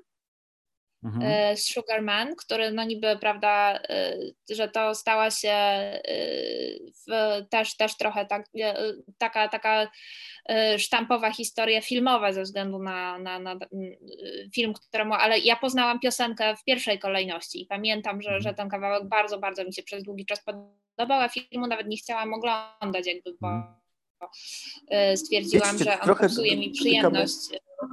Trochę dotykamy zjawiska, o którym kiedyś Robert Leszczyński powiedział, kultura narodów zwycięskich, nie? Że, jakby, że, że, że historię muzyki piszą po prostu no, narody zwycięskie. On to chyba w kontekście wtedy jakiegoś zespołu z Ukrainy mówił czy coś, ale, ale tak. No, Wie, wiesz, no, chodzi o to, że, że world music to jest taka śmieszna kategoria, nie? Że jest jakby no tak, no, anglo, anglo, wtedy... anglosaskocentryczna. Nie? No tak, wtedy, tak. W dziewięćdziesiątym siódmym no to był typowy przejaw e, takiej kolonialnej mentalności. No, macie, tutaj, macie tutaj jakichś Kubańczyków, dziadów, co se grają, tak, no to słuchajcie. Tak, tak, jakichś malowniczych dziadów. Natomiast pamiętam, że jak się odkrywa autentyczne nagrania, okazuje się, że mm-hmm. powiedzmy pakistański rock psychedeliczny z lat siedemdziesiątych, czy zwłaszcza khmerski, brzmi po prostu e, o wiele lepiej niż wiele płyt e, z anglosfery z tamtego okresu. E, e, że, że, że oni po prostu potrafili to robić w znacznie bardziej taki garażowy, bezkompromisowy sposób e, mhm. i e, faktycznie e, ja tych płyt słucham z bardzo dużą przyjemnością właśnie tych, e, tej, tej psychodeli właśnie z, e, z krajów przede wszystkim Azji e, z lat siedemdziesiątych. Ale też na przykład jest taki wątek, że trochę odbiegamy, ale jako ciekawostkę powiem, że mm. wiem, że blogerzy, którzy właśnie grzebią w takich nieoczywistych wątkach muzyki świata, e, doszukałem się kiedyś, że w arabskiej muzyce, w ogóle takiej hitowej, takie te największe przeboje z tego kręgu tutaj bliskowschodniego, to, to często tam na poziomie soundu to, jest, to są rzeczy, które u nas byśmy potraktowali w naszych odniesieniach jako rodzaj alternatywy, jako rodzaj jakiejś tak. trudnej w odbiorze elektroniki. To jest coś niebywałego i dlatego tak. chciałabym Wam bardzo polecić um, sety i audycje Ani i Aminy z Cudownych Lat. One mają taki mhm. program Habibti. Mhm. I właśnie tam przedstawiają muzykę głównie z Libanu, ale nie tylko. I, i faktycznie niektóre z tych brzmień są absolutnie y, niesamowite. Okay. No, ale wracając do Buena Vista Social Club, ja jestem strasznie ciekaw, bo ja, czy jako no. ziomek pozostający pod ogromnym wpływem afro-latynowskich rytmów, mhm. czy, czy który, nie wiem, tam odkrył to w całe spektrum rytmiczne w nie wiem, dwa tysiące szesnastym i wciąż jest rozpierdalany coraz kolejnymi rzeczami, czy taki ziomek będzie w stanie się zajawić na listę social. To się przekonamy. Czy to faktycznie, to się przekonamy, czy to ale wtedy jest kawiar- kawiarniane granie. No właśnie miałem powiedzieć, że wtedy to, to, to, pana. wtedy to na pewno była kategoria kawiarniane granie, tak to, tak to wspominam. I w kawiarniach faktycznie leciało. Kochani, coś tu jeszcze, coś tu jeszcze, coś tu jeszcze wygrzebię, potem was może jeszcze zapytam o jakichś ulubieńców płytowych, o których chcecie wspomnieć, których nie, nie mówiliśmy. Ja zgłosiłem, zgłosiłem tak. trochę... No to powiesz mi, powiesz mi, powiesz mi we właściwym, we właściwym momencie, ale taki album... Nie wiem, czy powiemy coś bardzo ciekawego, ale chciałbym o nim wspomnieć z szacunku, sympatii i tego typu e, kategorii. I Can Hear the Heartbeat in This One, Yola Tango. Płyta z kategorii mało takiej jakiejś sekcji do opisywania czy, czy, czy, czy wyrafinowanej e, z dzisiejszej perspektywy, ale po prostu um, super płyta. Super płyta, świetne numery, super produkcja. Dobre melodie, jest eklektyczny. Trudno powiedzieć coś niesympatycznego o tej płycie, bo strasznie jest w ogóle taka sympatyczna. W życiu nie słyszałam ani jednej płyty Yola Tango. Okej, okay, to mogłabyś, mogłabyś posłuchać tej jednej i myślę, że to... Ja myślę, że tak, spoko. Że ona du- du- dużo pokazuje. Traktuję to, ba- zada- bardzo... to jako, jako zadanie domowe, tak. I ja mogę, tak. jakbym mógł zachęcić może ciebie jako osobę niewciągniętą w taki amerykański indie rock z lat dziewięćdziesiątych, że tam jest dużo na tej płycie czegoś takiego też trochę stereolabowego. Mm-hmm. Że to nie jest takie um, po prostu heartlandowe indie granie amerykańskie, korzenne, tylko jest element takiego pop pastiszu oldschoolowego też, który daje specyficzny klimat. Co kulminuje w, jakby w przepięknej balladzie bossanowie, jakby delikatnej, mm-hmm. akustycznej takiej kołysance, która jest moim ulubionym momentem tej płyty, chociaż w ogóle nie jest reprezentatywne to dla całości, bo to jest jednak gitarowa dosyć mocno płyta. Wydaje mi się, że gdyby zrobić taki zoom out i spojrzeć jakby z lotu ptaka w ogóle na zjawisko Yola Tango i próbując uchwycić coś dla nich unikalnego, e, poza tym, że są to erudyci, tam jeśli dobrze pamiętam wcześniej krytycy muzyczni, więc jak wiadomo wielka e, wiedza, mądrość e, i tak dalej, ale oni chyba e, opanowali bardzo dobrze taki język, w którym mm, less is more, w sensie, że potrafią małymi gestami na poziomie ekspresji i na poziomie też formy konstrukcji utworów zbudować dużą dramaturgię. I to nie tylko mi chodzi o te momenty, słynne momenty napięcia w ich cichych, spokojnych balladach, bo to też, ale nawet w tych bardziej dynamicznych nagraniach, które są hałaśliwe, gdzieś tam się nawet ocierają o, o jakiś, jakiś shoegaze momentami. Jakby oni niedużo muszą zrobić, żeby tego słuchacza porwać, związać emocjonalnie, e, zachęcić. To mi się bardzo podoba, że tam nie, nie ma żadnego popisywania się. I to pewnie też jest elementem ich bycia cool jakby w tym wszystkim. Na, na różnych płytach, ale na, na tej szczególnej. Taki element też takiej fajnej dojrzałości. Oni są na tej płycie ludźmi już po czterdziestce chyba, długo grali Możliwe, wcześniej. Tak. Georgia i Aira są małżeństwem, no taką wholesome atmosferę, takiego troszeczkę takiego low trochę. No. Takiego... O, właściwie chciałam powiedzieć. Tak, tak, tak, tak. Tylko to jest takie, takie, takie, takie low zamiast takiego elementu powiedzmy takiego gotycko-mrocznego, który jest obecny u low, to jest taka delikatna popowość, trochę stereolab. Tak. E, polecam. Polecam płyta i ambitna. A materiałowo chyba, chyba, chyba najrówniejsza ich, tak mi się wydaje. Jakby bawić się już takie, nie wiem, wyciąganie średniej jakby z, z każdego nagrania. Na pewno takim... taka y, też wydaje mi się najbardziej piosenkowa bym powiedział, że gdzie niektóre alb- inne ich albumy bardziej polegają na takiej gitarowej eksploracji może trochę. To ta płyta Chociaż jest taka długa, ten, ten wątek długich płyt, no jednak... No, bo wtedy, wtedy się nagrywało fas- długie... Fascynacja, fascynacja nośnikiem pod tytułem tak. płyta kompaktowa. Ile może pomieścić to czasem, czasu? To czasem, to czasem bywało, bywało zgubne. Są albumy, które tak. usprawiedliwiają tę długość swoją jakością czy czymś tam. Nie lubię tego Temu słowa jakość. Ale ten dosyć usprawiedliwy. A taka inna rozbuchana płyta, a Polacy, recepcja, wspomnimy coś? Bo mi się wydaje, że na Yola Tango ja polscy dziennikarze się później załapali. W sensie, kiedy Mogło już ten, tak ten zespół raczej mm, Ale ta, nie odgrywał takiej kluczowej okay. roli w, w indie roku amerykańskim, już w latach dwutysięcznych już nie był traktowany aż z takim nabożeństwem. Okay. No ja Wtedy mogę... te płyty gdzieś tam dotarły do nas i, i, i zaczęło się, zaczął się słynny taki mechanizm psychologiczny, że ponieważ się coś poznało nowego, to się to jakby ceni, mimo że to już było trochę, to już były trochę troszkę sympatyczne, ale jednak popłuczyny po tym, co w latach dziewięćdziesiątych grali. Nie? Tak to, yy, ja wiem, że to w Machinie była recenzja pozytywna tej płyty, także zostało tak? to notowane. Tak. Okay. E, ale nie wiem, nie wiem wiele więcej na temat tego backgroundu. E, z długich dosyć płyt, a na pewno epickich, e, Attack of the Grey Lantern, Manson. Nagrałem z Kubą Ambrożewskim cały podcast poświęcony temu zespołowi, więc wiadomo, no że mam do nich, do nich słabość i, i, i ta płyta, co tam mówiliśmy, strąciła wtedy z brytyjskich list y, niezależnych tam sprzedaży. E, piąty album Blair, o którym rozmawialiśmy już, więc debiutanci e, pokonali na moment weteranów Britpopu przedziwnym albumem, przedziwnym. To kolejny właśnie z tych, z tych, kolejna z tych, z tych płyt z kategorii końcówka Britpopu, bo też tak jest tam, jeśli weźmiemy Britpop za tę taką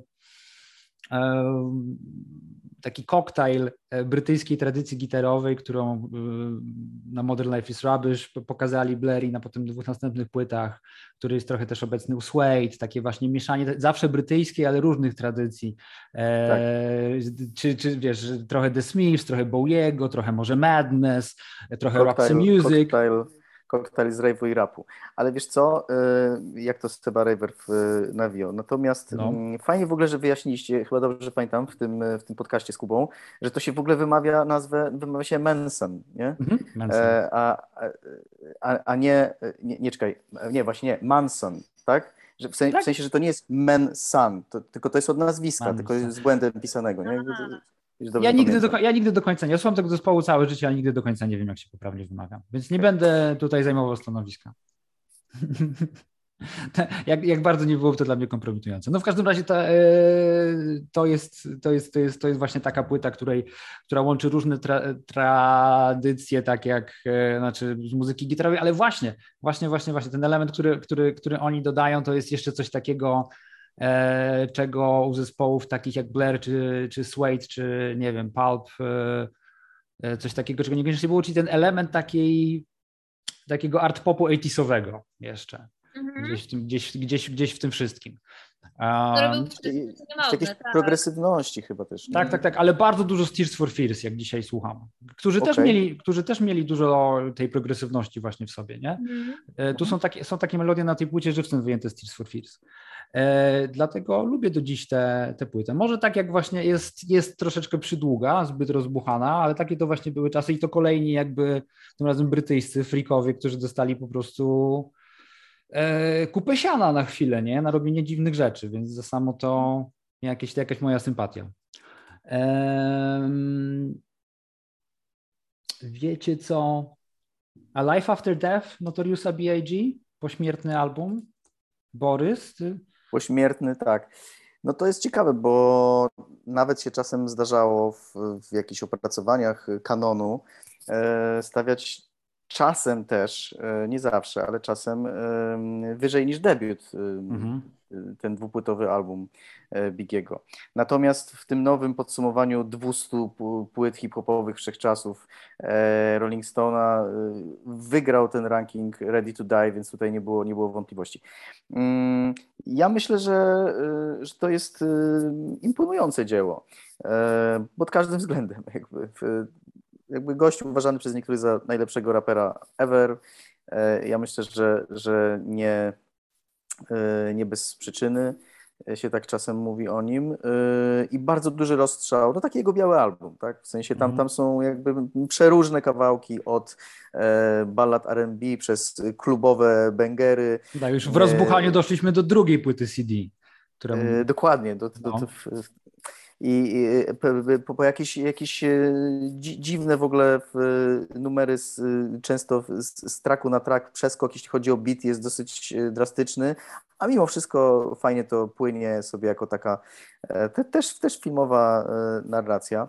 No i jego fantastyczne jego, jego rapy, no, których można by słuchać, słuchać bez końca, więc e, ja oczywiście, że tam bym sobie wybrał pewnie jakieś ulubione momenty, bo, bo jednak utrzymać taki mega, mega wysoki Wysoki poziom przez, przez dwa krążki nie jest łatwo, ale no to jest, co, co tu dużo mówić, no, dla ludzi, którzy historię rapu gdzieś tam mm, śledzą i, i studiują, no to to jest absolutnie lektura obowiązkowa. Ten, ten album.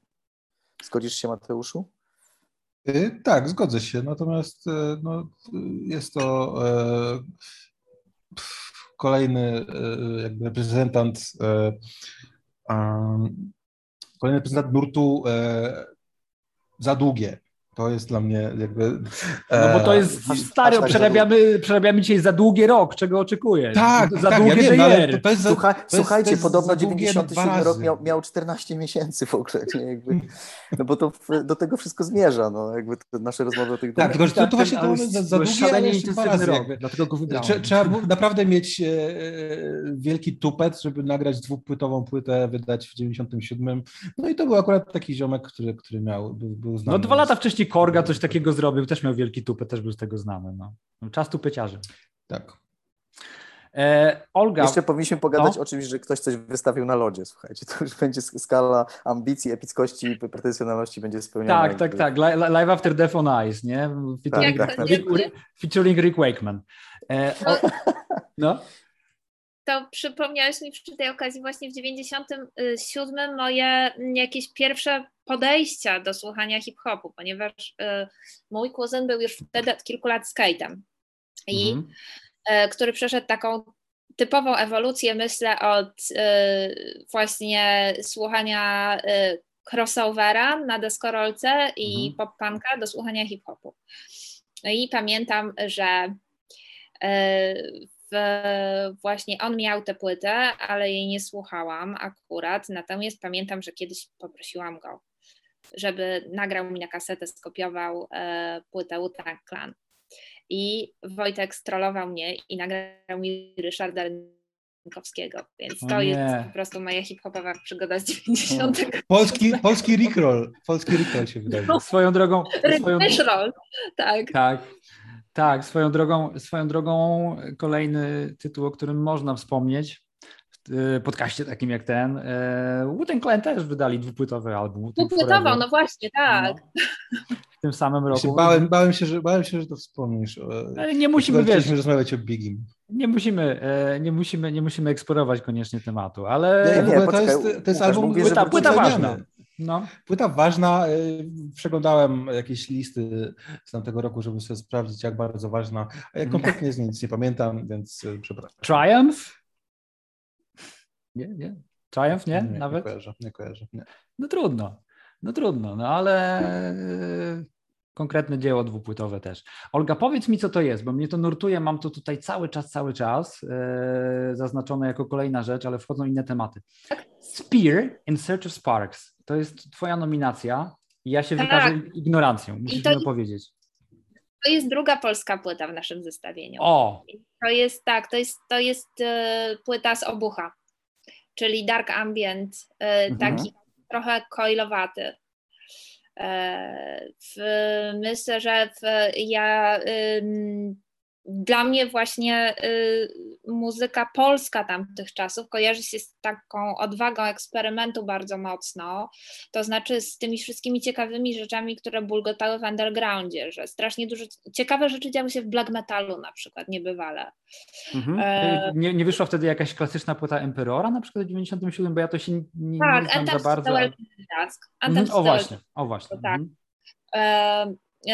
I w, właśnie pamiętam, że to, co działo się właśnie w takich dziwnych, ambientowych kręgach akurat, jakby to był taki troszeczkę polski odprysk i jeszcze bardziej, bardziej analogowy i bardziej taki surowy niż to, co robili artyści z kręgów World Serpent. W, czy tam e, cała ta muzyka, która dostawała się przez filtr e, Rafała Księżyka i e, redaktora Maniaka z Brumu e, do polskich słuchaczy.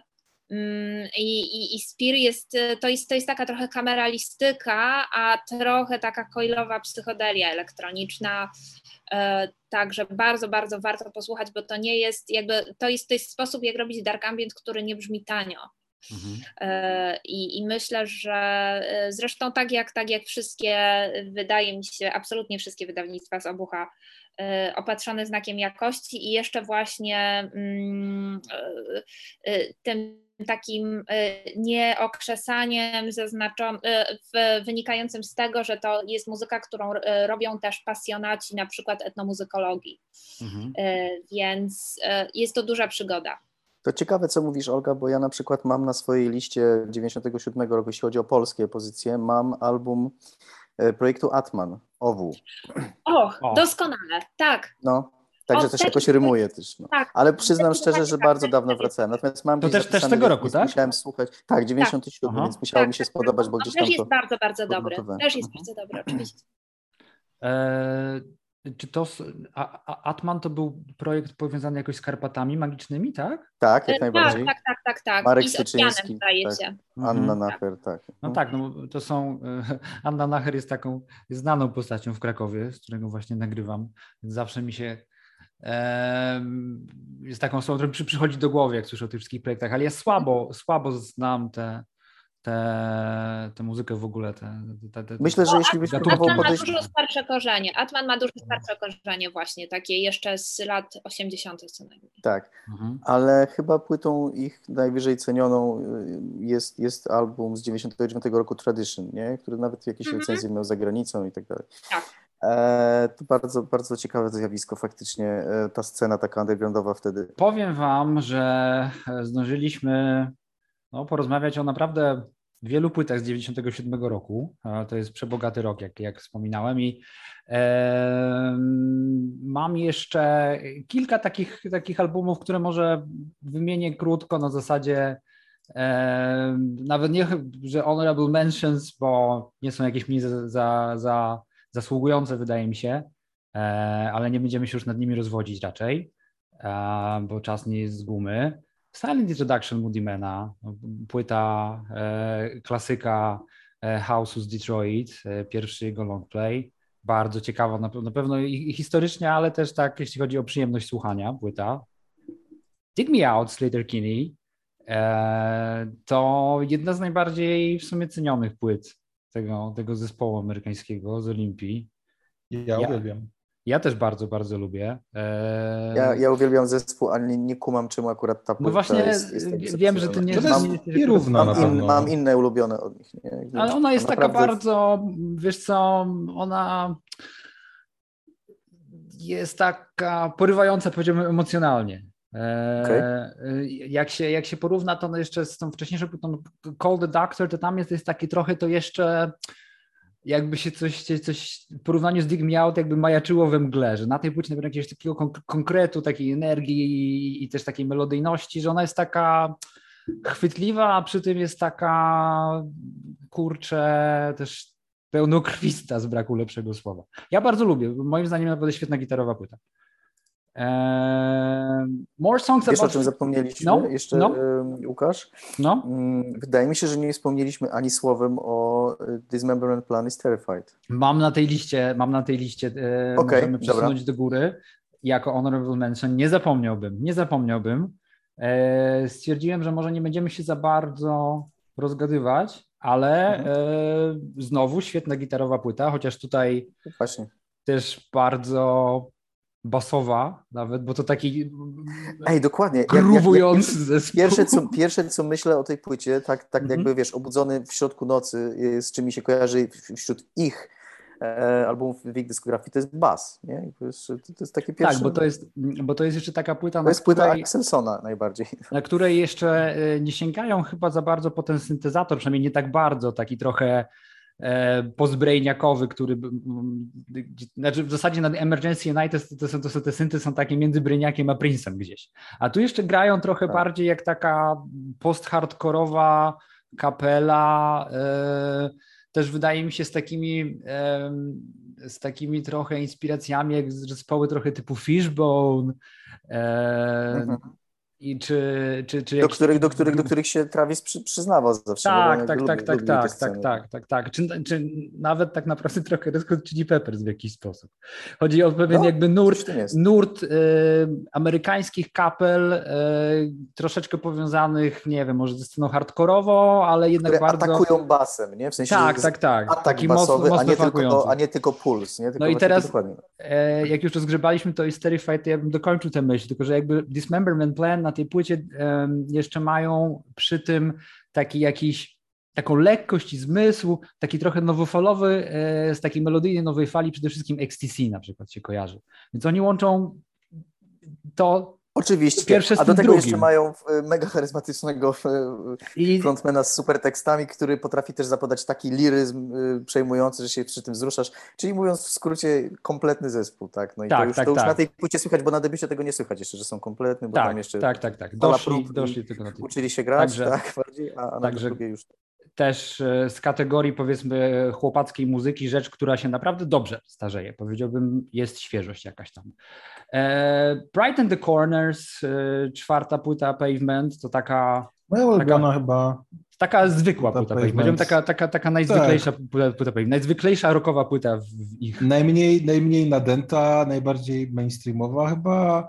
E, Ja nie wiem, ja w ogóle znajduję siebie y, ostatnio y, jako osobę, y, prawda, w podeszłym wieku, nie słuchającą zbyt dużo Pavementu, y, jak to jeszcze było dziesięć lat temu, y, czy, czy, czy, czy coś. Y, natomiast Black in the Corners to jest płyta, którą y, znowuż y, świetnie się słucha, sprawdza w aucie, y, która y, jest w mojej ocenie bezpretensjonalna zupełnie.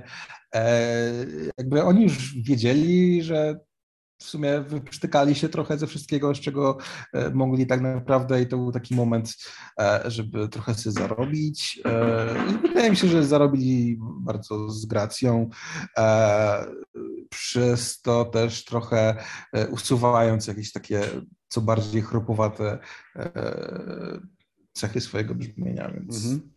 super, super płyta dla trzydziestopięciolatków. Okej. Okay. Poszedłbym dalej. S jeden, Planetary Folklore, to z kategorii znowu jazz przyszłości.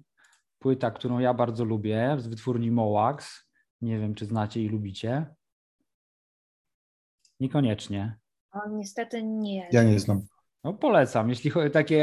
E, z... Ja słuchałem tego i faj, fajne to jest, tylko że no. dawno nie wracałem, ale tak, tak, mam polecam, taka gdzieś.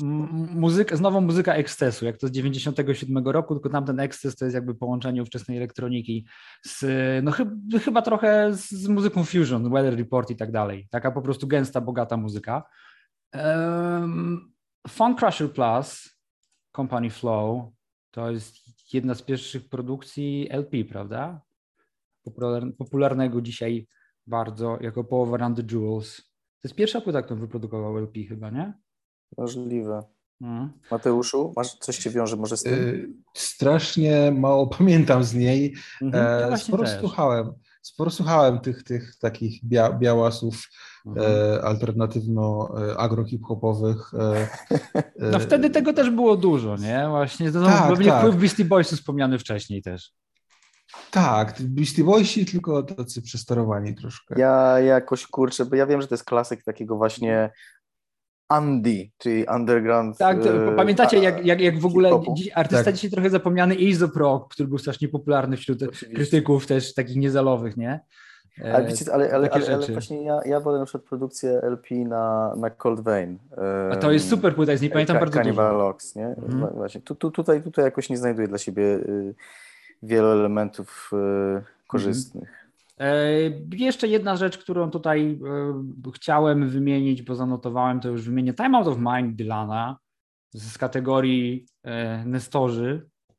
Płyta, która jakoś jest y, uznawana za jedną z jego najlepszych dzisiaj, wydaje mi się. Wtedy to też jakieś, no? y, takie bardzo miała w, w machinie pięć gwiazdek. No właśnie, ona chyba jako pierwsza Jako pierwsza płyta w ogóle w machinie dostała pięć kluczy, tak. I to no jest tym... jedyna rzecz, którą ją kojarzę, totalnie jedyna. Eee, ja ją, ja słuchałem tej płyty trochę, ją, ją produkował Daniel Lanois, ona tak brzmi przestrzennie, no może nawet, wiesz, e, gdzieś Z, z, z albumów, o, o których rozmawialiśmy, to najbliżej brzmieniowo jest Ladies and Gentlemen Floating in Space, Spiritualized. Mm-hmm. To, no tak to... mi się wydaje, taki przestrzenny, ja, przestrzenny zresztą ja, Dylan. Ja, lubię, ja, ja, ja całkiem lubię Dylana, więc myślę, że, że może... Może niepotrzebnie ta płyta pominęłam, po prostu skupiając się na nich. Ja z Time Out of Mind to bardziej wolę Steely Dan akurat, ale muszę docenić jedną rzecz, że faktycznie Dylan jest gościem, który w wieku, w jakim już był wtedy, ale on trafił do jakichś podsumowań później lat dziewięćdziesiątych za tę płytę. Ona miała świetne recenzje, jest uznawana za... Więc jakby to, to, to, to bardzo gdzieś tam pokazuje jego taką długowieczność jakby w, w kulturze. Tak, nie? tak, tak, bo z Dylanem to jest tak, jak... jak, jak... Simon Reynolds kiedyś pisał, nie było Simona Reynoldsa jeszcze wspomnianego w, w, tym, w tym podcaście, przynajmniej w tej, w tej części. On kiedyś napisał coś takiego o następnej chyba płycie, Love and Theft, że jakby on nie jest fanem, ale jak ktoś jest w dobrej formie, to to słychać, nie? Że on jakby nie jest fanem Dylana, ale słyszy, że, że Dylan jest w dobrej formie, więc trochę, trochę jest coś takiego, nie? Że są pewne jego, pewne jego albumy, gdzie no nie wiem, on cię jakoś tam kupuje tą swoją charyzmą.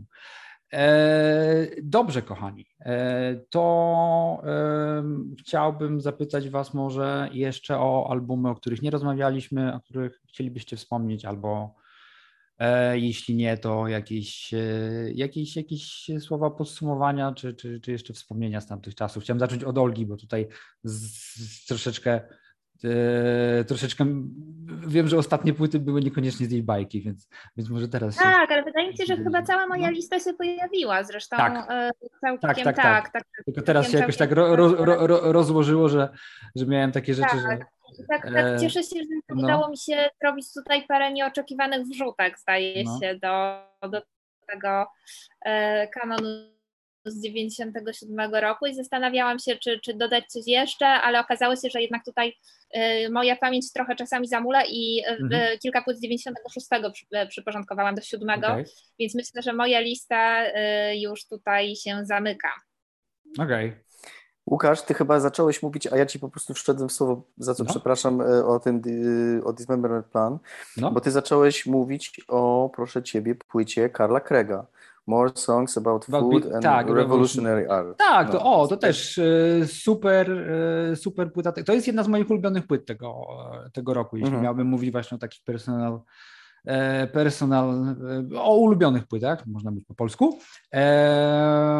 Więc w sumie może mi posłużyć tutaj za, za, za, za taki przykład albumu, który, znaczy w kręgu um, słuchaczy takiej muzyki, no to jest płyta bardzo ceniona i tam wyskakuje wysoko pewnie w różnych, w różnych rankingach, e, ale jeśli chodzi o, o, o jak tam dalsze kręgi, to już niekoniecznie. To jest taka płyta, która nie jest jednym z tych elektronicznych albumów z tamtego czasu, które strasznie kupiły e, też krytyka rockowego i słuchacza e, rockowego. I zobaczcie, no. i to właśnie jest, to właśnie jest techno, tak? Bo jak no, mówiliśmy o tak. tym, że błędnie nazywano mhm. e, niektóre płyty typu Prodigy i tak dalej, że to techno to nie miało nic wspólnego, ale to, to no. faktycznie jest jeden z pewnie klasyków albumowych techno. O tak, e, nawiązanie w tytule do Talking Heads.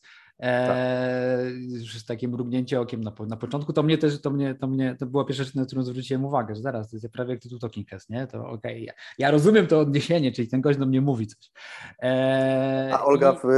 masz jakieś skojarzenia z, z tym albumem Karla Craiga?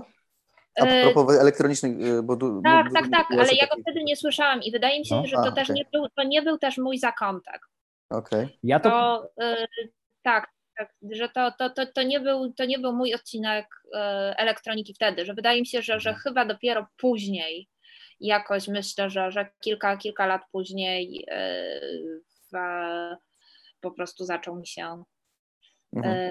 podobać, ale pamiętam, że na pewno z dziewięćdziesiątym siódmym mi się totalnie nie kojarzy. Nie, mnie też nie, ja tę płytę poznałem jakieś, zakładam jedenaście lat później jako student, nie? Mhm. I wtedy, wtedy byłem, byłem gotowy na jej, na jej odbiór i uważam, że to ona jest fantastyczna. To kolejny też długi album, więc... Jeśli dobrze pamiętam, no. poprawcie mnie, jeśli bzdurze, ale no. bo Detroit Techno jako muzyka, w którą jednak trzeba się, jednak trzeba się zagłębić, nie jest taka zbyt przyjazna na, na pierwszy jakby rzut ucha, ale to jest, do, do chaosu. Ale, ale to ta jest całkiem przyjazna płyta. Nie? Właśnie tak. o, o tym mówisz, że, że pewnie dlatego ona ma jakieś ważne miejsce tam em, w kanonie tego gatunku, bo, bo, jest, bo jest przystępna. Tak, jest, I ten jest tam próg wejścia nie jest, nie jest melodii, jakiś taki tak. wysoki. Tak, nie? tak, tak, tak. I fajne w ogóle takie um, jakby połączenie znowu pewnego takiego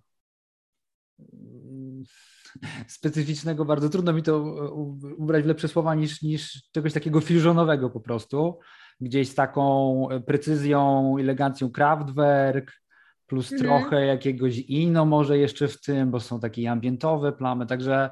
O, ależ mi narobiłeś smaka, wrócę sobie. Teraz, teraz mi się przypomina, mhm. że wydaje mi się, że... Yy... wtedy chyba też, jak sobie przypominam o y, mojej trudności właśnie jeszcze wtedy z odbiorem takich detroitowych brzmień, y, wydaje mi się, że w dziewięćdziesiątym siódmym y, pierwszy album y, wydał Jacek Sienkiewicz. Okay. I y, że pamiętam, y, że dla mnie wtedy to było zbyt nieprzystępne. W tej chwili słucham mm. z przyjemnością. Natomiast, natomiast mm. w tej chwili, y, w, w tamtej chwili miałam wrażenie, że y, jakby prawdopodobnie podejrzewałam, że musiałabym skończyć Politechnikę, żeby zrozumieć mhm. tę muzykę. Nie, no właśnie, bo oczywiście są rzeczy, które nie są przyjazne. Na przykład, no nie wiem, dla mnie, dla mnie gdzieś ta linia przyjazności, granica przebiega w okolicach Basic Channel, że tam to już jest taka muzyka, która rzuca ci wyzwanie. Ta płyta Karla Craiga jest takim albumem bardzo wciągającym właśnie, że to jest muzyka pewnego nastroju, tak cię zabiera w jakiś taki inny świat. Eee... Jestem pewna, że teraz mi się będzie podobać, jeżeli je wysłucham mm. w całości. Jakby to, to, to, to, to wszystko brzmi zdecydowanie jak, jak, jak coś, co włączyłabym sobie mm-hmm. z własnej woli. Tak, tak, ona jest taka nie, nie, nie, niewydumana, powiedziałbym. To nie jest muzyka, to nie jest znowu elektronika taka jajogłowa, tylko to jest taka elektronika jednak no, emocjonalna, wydaje mi się. Pozostając jeszcze w kręgu elektroniki no. i a propos tych naszych dzikich kart, żeby wspomnieć, no. co nie padło, no to przecież Mateusz miał do zaproponowania tutaj bardzo ciekawą pozycję kultową, płytę docenioną po, po latach. A, o właśnie, tak. o właśnie. No, no. E, w sumie mieliśmy dobry segway, kiedy e, Olga zaczęła mówić o e, dark ambiencie polskim, e, mm-hmm. bo tutaj też e, dzieje się mroczny ambient i, i w sumie są to Niemcy. Znaczy mam nadzieję, że Mati są, by przypomniał swoją drogą. S- są to Niemcy, e, jest to Christoph de Babalon, e, słynny niemiecki e, dżungl, dżunglista, e, w zasadzie ta płyta w momencie ukazania się nie była, nie, nie stała się jakimś takim e, szeroko znanym dziełem. Dopiero reedycja bodajże z, e, pff, nie potrafię sobie teraz przypomnieć, dwa tysiące dziewiętnasty? osiemnasty? Jakoś nieda- niedawno całkiem. Tak. osiemnasty, dwa tysiące osiemnasty, no to wyszła reedycja i e, ona trafiła w dobry moment w tym właśnie dwa tysiące osiemnastym, bo wtedy e, zaczęła dostrzegać taki re- re- revival dżunglu troszkę w muzyce elektronicznej, zwłaszcza brytyjskiej. E, e, ona się w to świetnie wpisała, bo to jest taki album, e, który trochę domyka właśnie dżunglu w latach dziewięćdziesiątych. dziewięćdziesiąty siódmy to już był trochę koniec. E, Wtedy się już bardziej mówiło o drum and bassie i o takich jakby już bardziej crossoverach z innymi, z innymi rzeczami. A to jest ostatni wielki album dżunglowy, powiedziałbym. On nie jest oczywiście do końca dżunglowy, bo połowa tej płyty no właśnie, to, to, jest to, dark, to, dark, to dark ambient, znaczy no, dark jak dark, który ja w sumie skipuję. I ta wow. płyta oczywiście jest strasznie długa, siedemdziesiąt prawie osiem minut, z czego ambient to jakieś, to jakaś połowa właśnie, ale te bardziej, te bardziej breakowe momenty strasznie do mnie trafiają, głównie dlatego, że są, słychać nainżynierowanie, że jakby na okładce stoi koleś z jakimś tam skrętem w pokoju, jakby czuć trochę to, że on właśnie wstał od Amigi, na której to sklecał. Jest to taki trochę, trochę lo-fi, znaczy bardzo lo-fi tak naprawdę, wszystko jest bardzo chropowate, generalnie niewypolerowane jak tylko się da, ale jest strasznie nainżynierowane, to jest, to jest takie uczucie trochę przy niektórych co mocniejszych breakach jakby takiego w bardzo dobrze zaprojektowanego pociągu, który okay. właśnie, cię przejeżdża, właśnie cię przejeżdża. W ogóle sorry, ja nie znam tej płyty. Jest jakby jest płyta, ty... której, której tytuł jakby i okładkę znam, nie wiem. Od Czy on nie nagrywał z Alekiem Empire? No? Tak, to jest w jego wytwórni była wydana, oczywiście. No, tak, tak, tak, też kojarzę właśnie. Tak. Tak, tak. I, I Tom York hypował tę płytę, że to jest najstraszniejsza płyta, jaką ma w domu. Najgroźniejsza jak płyta, jaką tak. mam, tak. O, no i ona jest mega groźna, ona chce być groźna. Koleś chce trochę, może nie przestraszyć, bo tam nie ma jumpscare'ów, nie, nie, nie, nie tworzy też jakiejś takiej atmosfery horroru czy coś, ale jest bardzo industrialna w duchu, z tym, że, z tym, że nie jest... nie jest czysto formalna, jest, jest bardzo głęboko napchana dobrze nainżynierowanymi breakami. Nainżynierowanymi, to już wiemy. To jest dobre słowo. Tak. Ale właśnie, kurde, co by... rzadko, rzadko kiedy w ogóle słyszałem tak poskładaną płytę, która jest jednocześnie tak lo-fi. To się rzadko spotyka chyba i nawet jeśli... Nawet jeśli te ambientowe momenty mogą komuś tam przynudzać, no ja na przykład skipuję niektóre. Ale kurde, zobaczcie, to ja się włączę, jeśli mogę, bo, bo po prostu mm, ja mam zupełnie odwrotnie niż Mati w kwestii tej płyty, nie? Aha, że skipujesz e... drugą połowę? E, dokładnie. I to Czyli jest, razem tworzycie jest, jednego fana tego albumu. To jest mega tak. ciekawe, że jakbyśmy byli jedną osobą, to by nam się podobało w tym, w tym wszystko, bo, e, bo to jest tak, że te właśnie industrialne, do, dobre określenie w, w posmaku, te junglowe kawałki nie do końca do mnie trafiają. Jakby faktycznie słyszę to nainżynierowanie na wysokim poziomie, ale jakoś, jakoś chyba mam innych faworytów, jeśli chodzi o same, same takie junglowe breaki. Natomiast te kawałki dark, ambientowe, jakkolwiek by ich nie nazwać, one mnie mega wciągają. Okay. One, to, to jakby ja teraz sobie wróciłem do tego, bo ja w ogóle tę płytę właśnie poznałem chyba przy okazji tej reedycji, jak gdzieś tam ktoś gdzieś pisał, polecał, sprawdziłem i, i w ogóle zapomniałem o niej, nie? Natomiast hmm. teraz jak Mateusz zgłosiłeś ją, to ja sobie jakby do niej wróciłem w międzyczasie, uważnie posłuchałem i stwierdziłem właśnie, że bym wywalił jakby tę część junglową, ale ambientową będę na pewno wracał do niej. Świetnie, no to tylko dowodzi, że płyta znakomita i możemy ją polecić każdemu, niezależnie od wrażliwości, bo są tutaj dwie różne trajektorie, prawda, których można się uczepić. No, Borys, wiem, że ty masz dziką kartę taką. Ja mam dziką, tak, po prostu zerknąłem, zerknąłem sobie na, na listę moich płyt dziewięć siedem i właściwie tylko jednej nie wymieniliśmy z, z tego mojego topu, okay. e, ale nie zapraszam do dyskusji, bo e, ciężko mi uwierzyć, że ktokolwiek z was tutaj jest, jest fanem, miłośnikiem tych e, klimatów. Chodzi mi o album Imaginary Day e, Pat Metheny Group. E, dla mnie jest to ja ważne. Ja lubię Pat Metheny Group. Okej. Okay. Ja z, z wiekiem...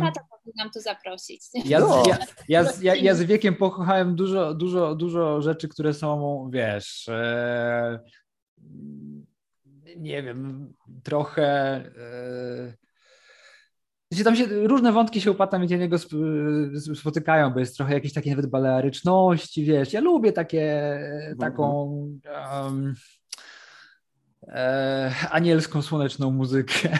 Właśnie ta nie, ta nie jest zbyt anielsko-słoneczna. A ta płyta taka ta, nie jest, wiem, ta, wiem, wiem. Ta płyta, w ogóle ja mam też wspomnienia znów koncertowe, bo byłem na koncercie w sali kongresowej b, b, b, promującym konkretnie ten, ten album i pamiętam, że też na mnie zrobiło wrażenie, że Pat Metheny, który się tak kojarzy, że raczej takie miłe dźwięki, że to wszystko jest takie soft.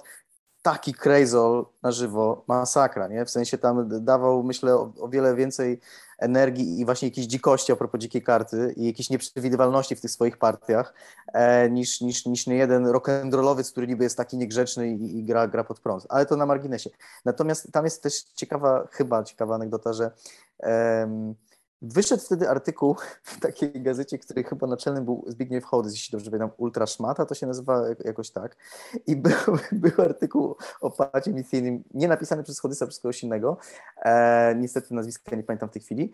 I tam było, było coś takiego, że e, Pacik oczywiście świetnie wymiata na, na wieśle, od lat to robi w różnych konwencjach, a ostatnio, nie boi się eksperymentować, ostatnia jego płyta Imaginary Day brzmi trochę jak skrzyżowanie tego, co Pacik robił do tej pory z techno. I to już w ogóle, zobaczcie, okay. znowu to techno, znowu to, techno.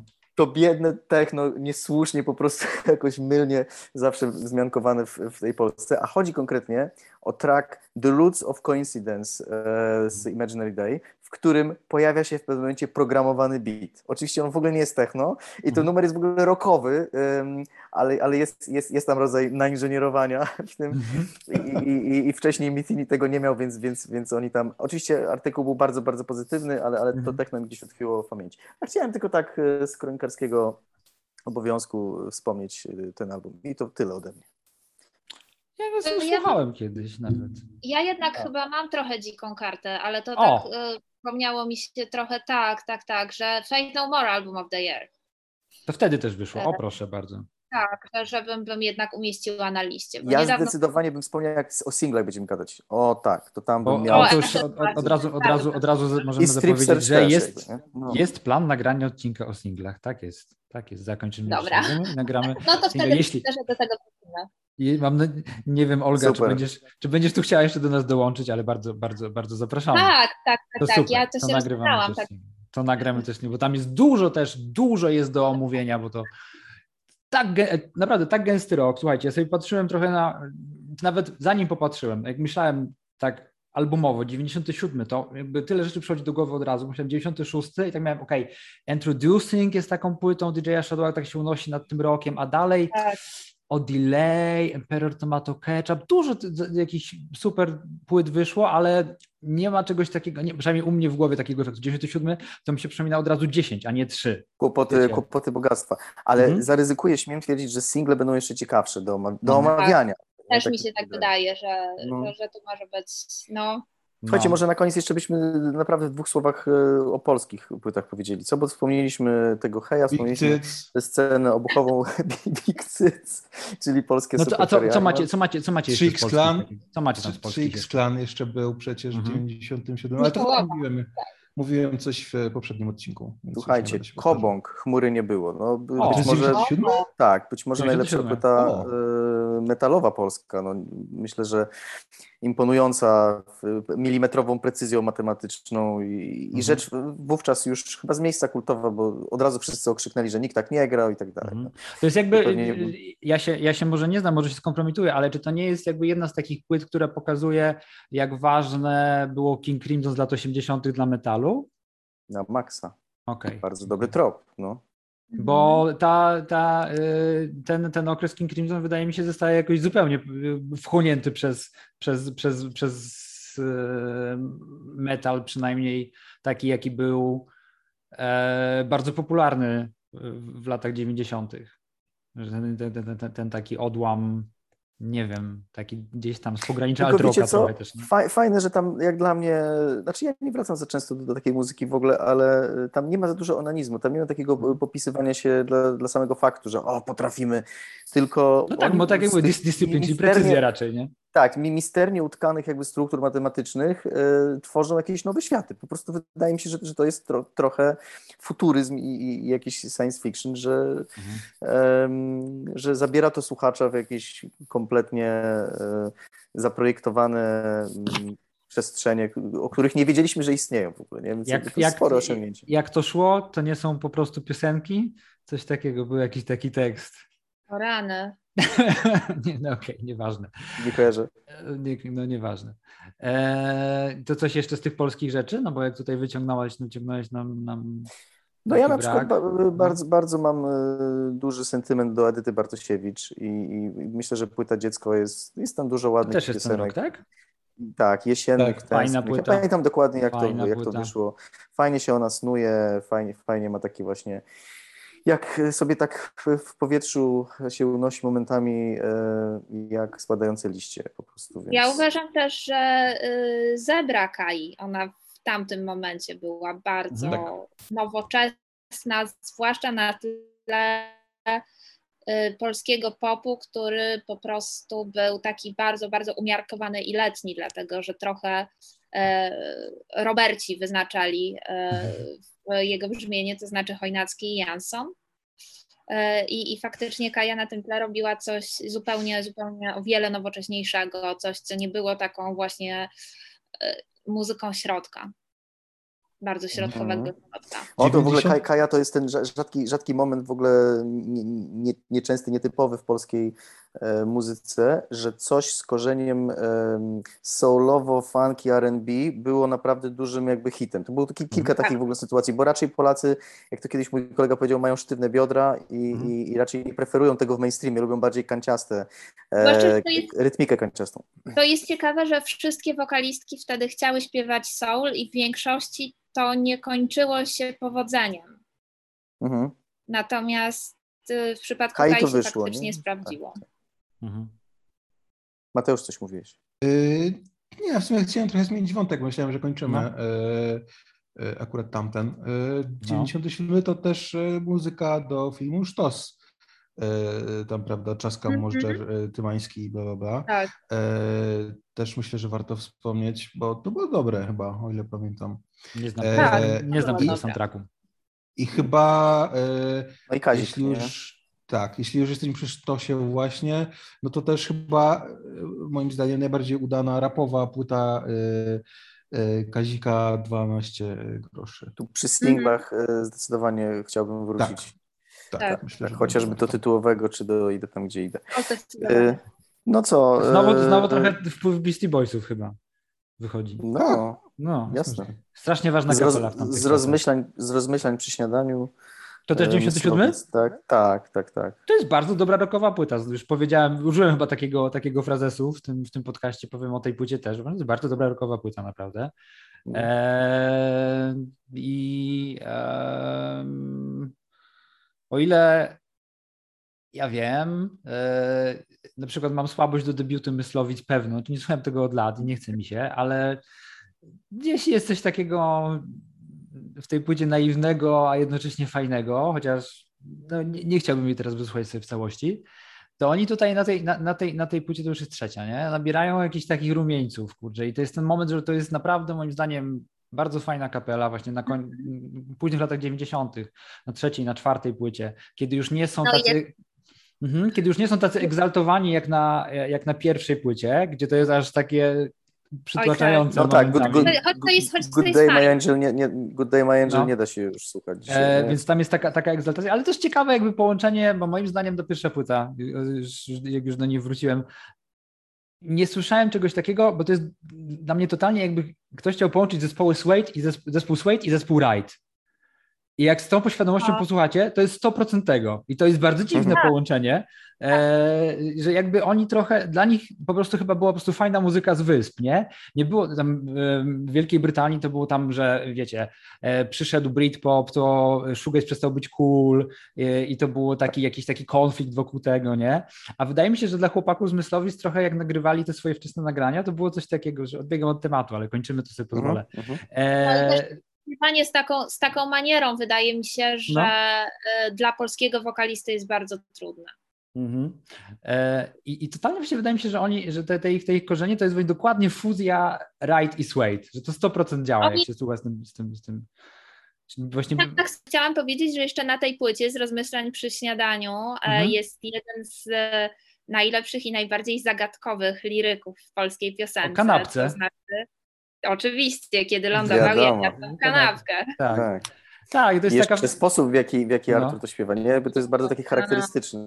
I to jest, tak, i to jest, i to jest... Kiedy lądował ja, jakby to jest tak. takie przerysowane, ale jednocześnie tak. wiadomo od razu, że to jest on, nie? Jakby tak, ma, ma I, własny, własny i na, tej, na, tej, na tej płycie wydaje mi się, oni już jakby wychodzą trochę z cienia tych swoich inspiracji i wykształca się tam znana nam po prostu stylistyka Myslowic, która apogeum osiągnie na, na płycie. Na, na następnej płycie, następnej. Bo to jeszcze A, będzie tak. trochę bardziej zwarty albo może ten, ale i ten jakby... A ta, kan- ta kanapka to nie jest jakiś taki e, przebłysk tego oniryzmu, który potem w Lenny Valentino gdzieś tam... Może, może, może, może. Ale też jakby to jest też ten taki czas, że oni, że oni d- d- chyba zaczęli dużo słuchać amerykańskich kapel i może to też jakby dało im takiego odbicia w stronę... Nie wiem, ja, ja, szan- ja szanuję po prostu obecność, obecność kanapki w, w... Okay. W muzyce polskiej, w której jest bardzo wiele takich powtarzających się frazesów i jest lottomat do, do wersów typu y, tyle lat, dziś już wiem, na ulicy tłum, ludzie mówią mi i tak dalej. Jest nie? jeden z prostu... najbardziej cringe'owych tytułów w polskim rocku na tej płycie. To ja jest ten numer tam Radio Głowi. Żółw z rewolwerem. O, tak. to, jest takie, to jest takie, że tak trochę wyszli niby z tej chłopięcości wczesnej, ale jednak trochę tego im zostało, nie? Że jak mają no siedemnaście, siedemnaście traków. Tak, tak. Swoją drogą, dziewięćdziesiąty siódmy rok, siedemnaście traków. dziewięćdziesiąty siódmy, no mówiłem, że było czternaście miesięcy wtedy. Nie? Wow, dobra, no zmierzamy, zmierzamy no do tyle, końca. Nie? Tak, no. tak, tak, tak. Może ktoś... Nagadamy. Ktoś, nie wiem, jaka jest wasza ulubiona płyta z dziewięćdziesiątego siódmego roku? Macie jakąś jedną ulubioną? Dla mnie zdecydowanie ja homo, homogenic. homogenic. Homogenic? Olga? Zdecydowanie. Olga? Nie, no ja, ja podałam przecież... Nie, The Velvet Rope. The Velvet, The Velvet Rope. Mati? O Jezu, nie wiem. E, okay. Nie mam pojęcia. No nie musisz wiedzieć. Nie, nie, ale nie, chyba nie, z, naj, z największą pasją opowiadałeś o Babalonie, tak mi się wydaje, z jakimś takim... E, ale o połowie. Ale o połowie tylko właśnie. To... Bo, bo Babalon jest dla mnie najmniej, e, najmniej retro w tym wszystkim. Mm. Okay. Ale ja, ja, też powiem, ja, też po, ja też powiem homogenic. Ja też powiem homogenic. E, też hom- mogę powiedzieć homogenic. E, czemu nie? Homogenic, Dots and Loops, Supa Dupa Fly, Baduizm i jednak, jednak, loops, jedna, i jednak OK Computer. To myślę byłoby moje takie top pięć.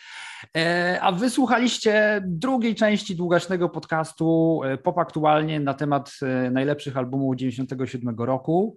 E, gościli tutaj u mnie Olga Drenda. Dzięki.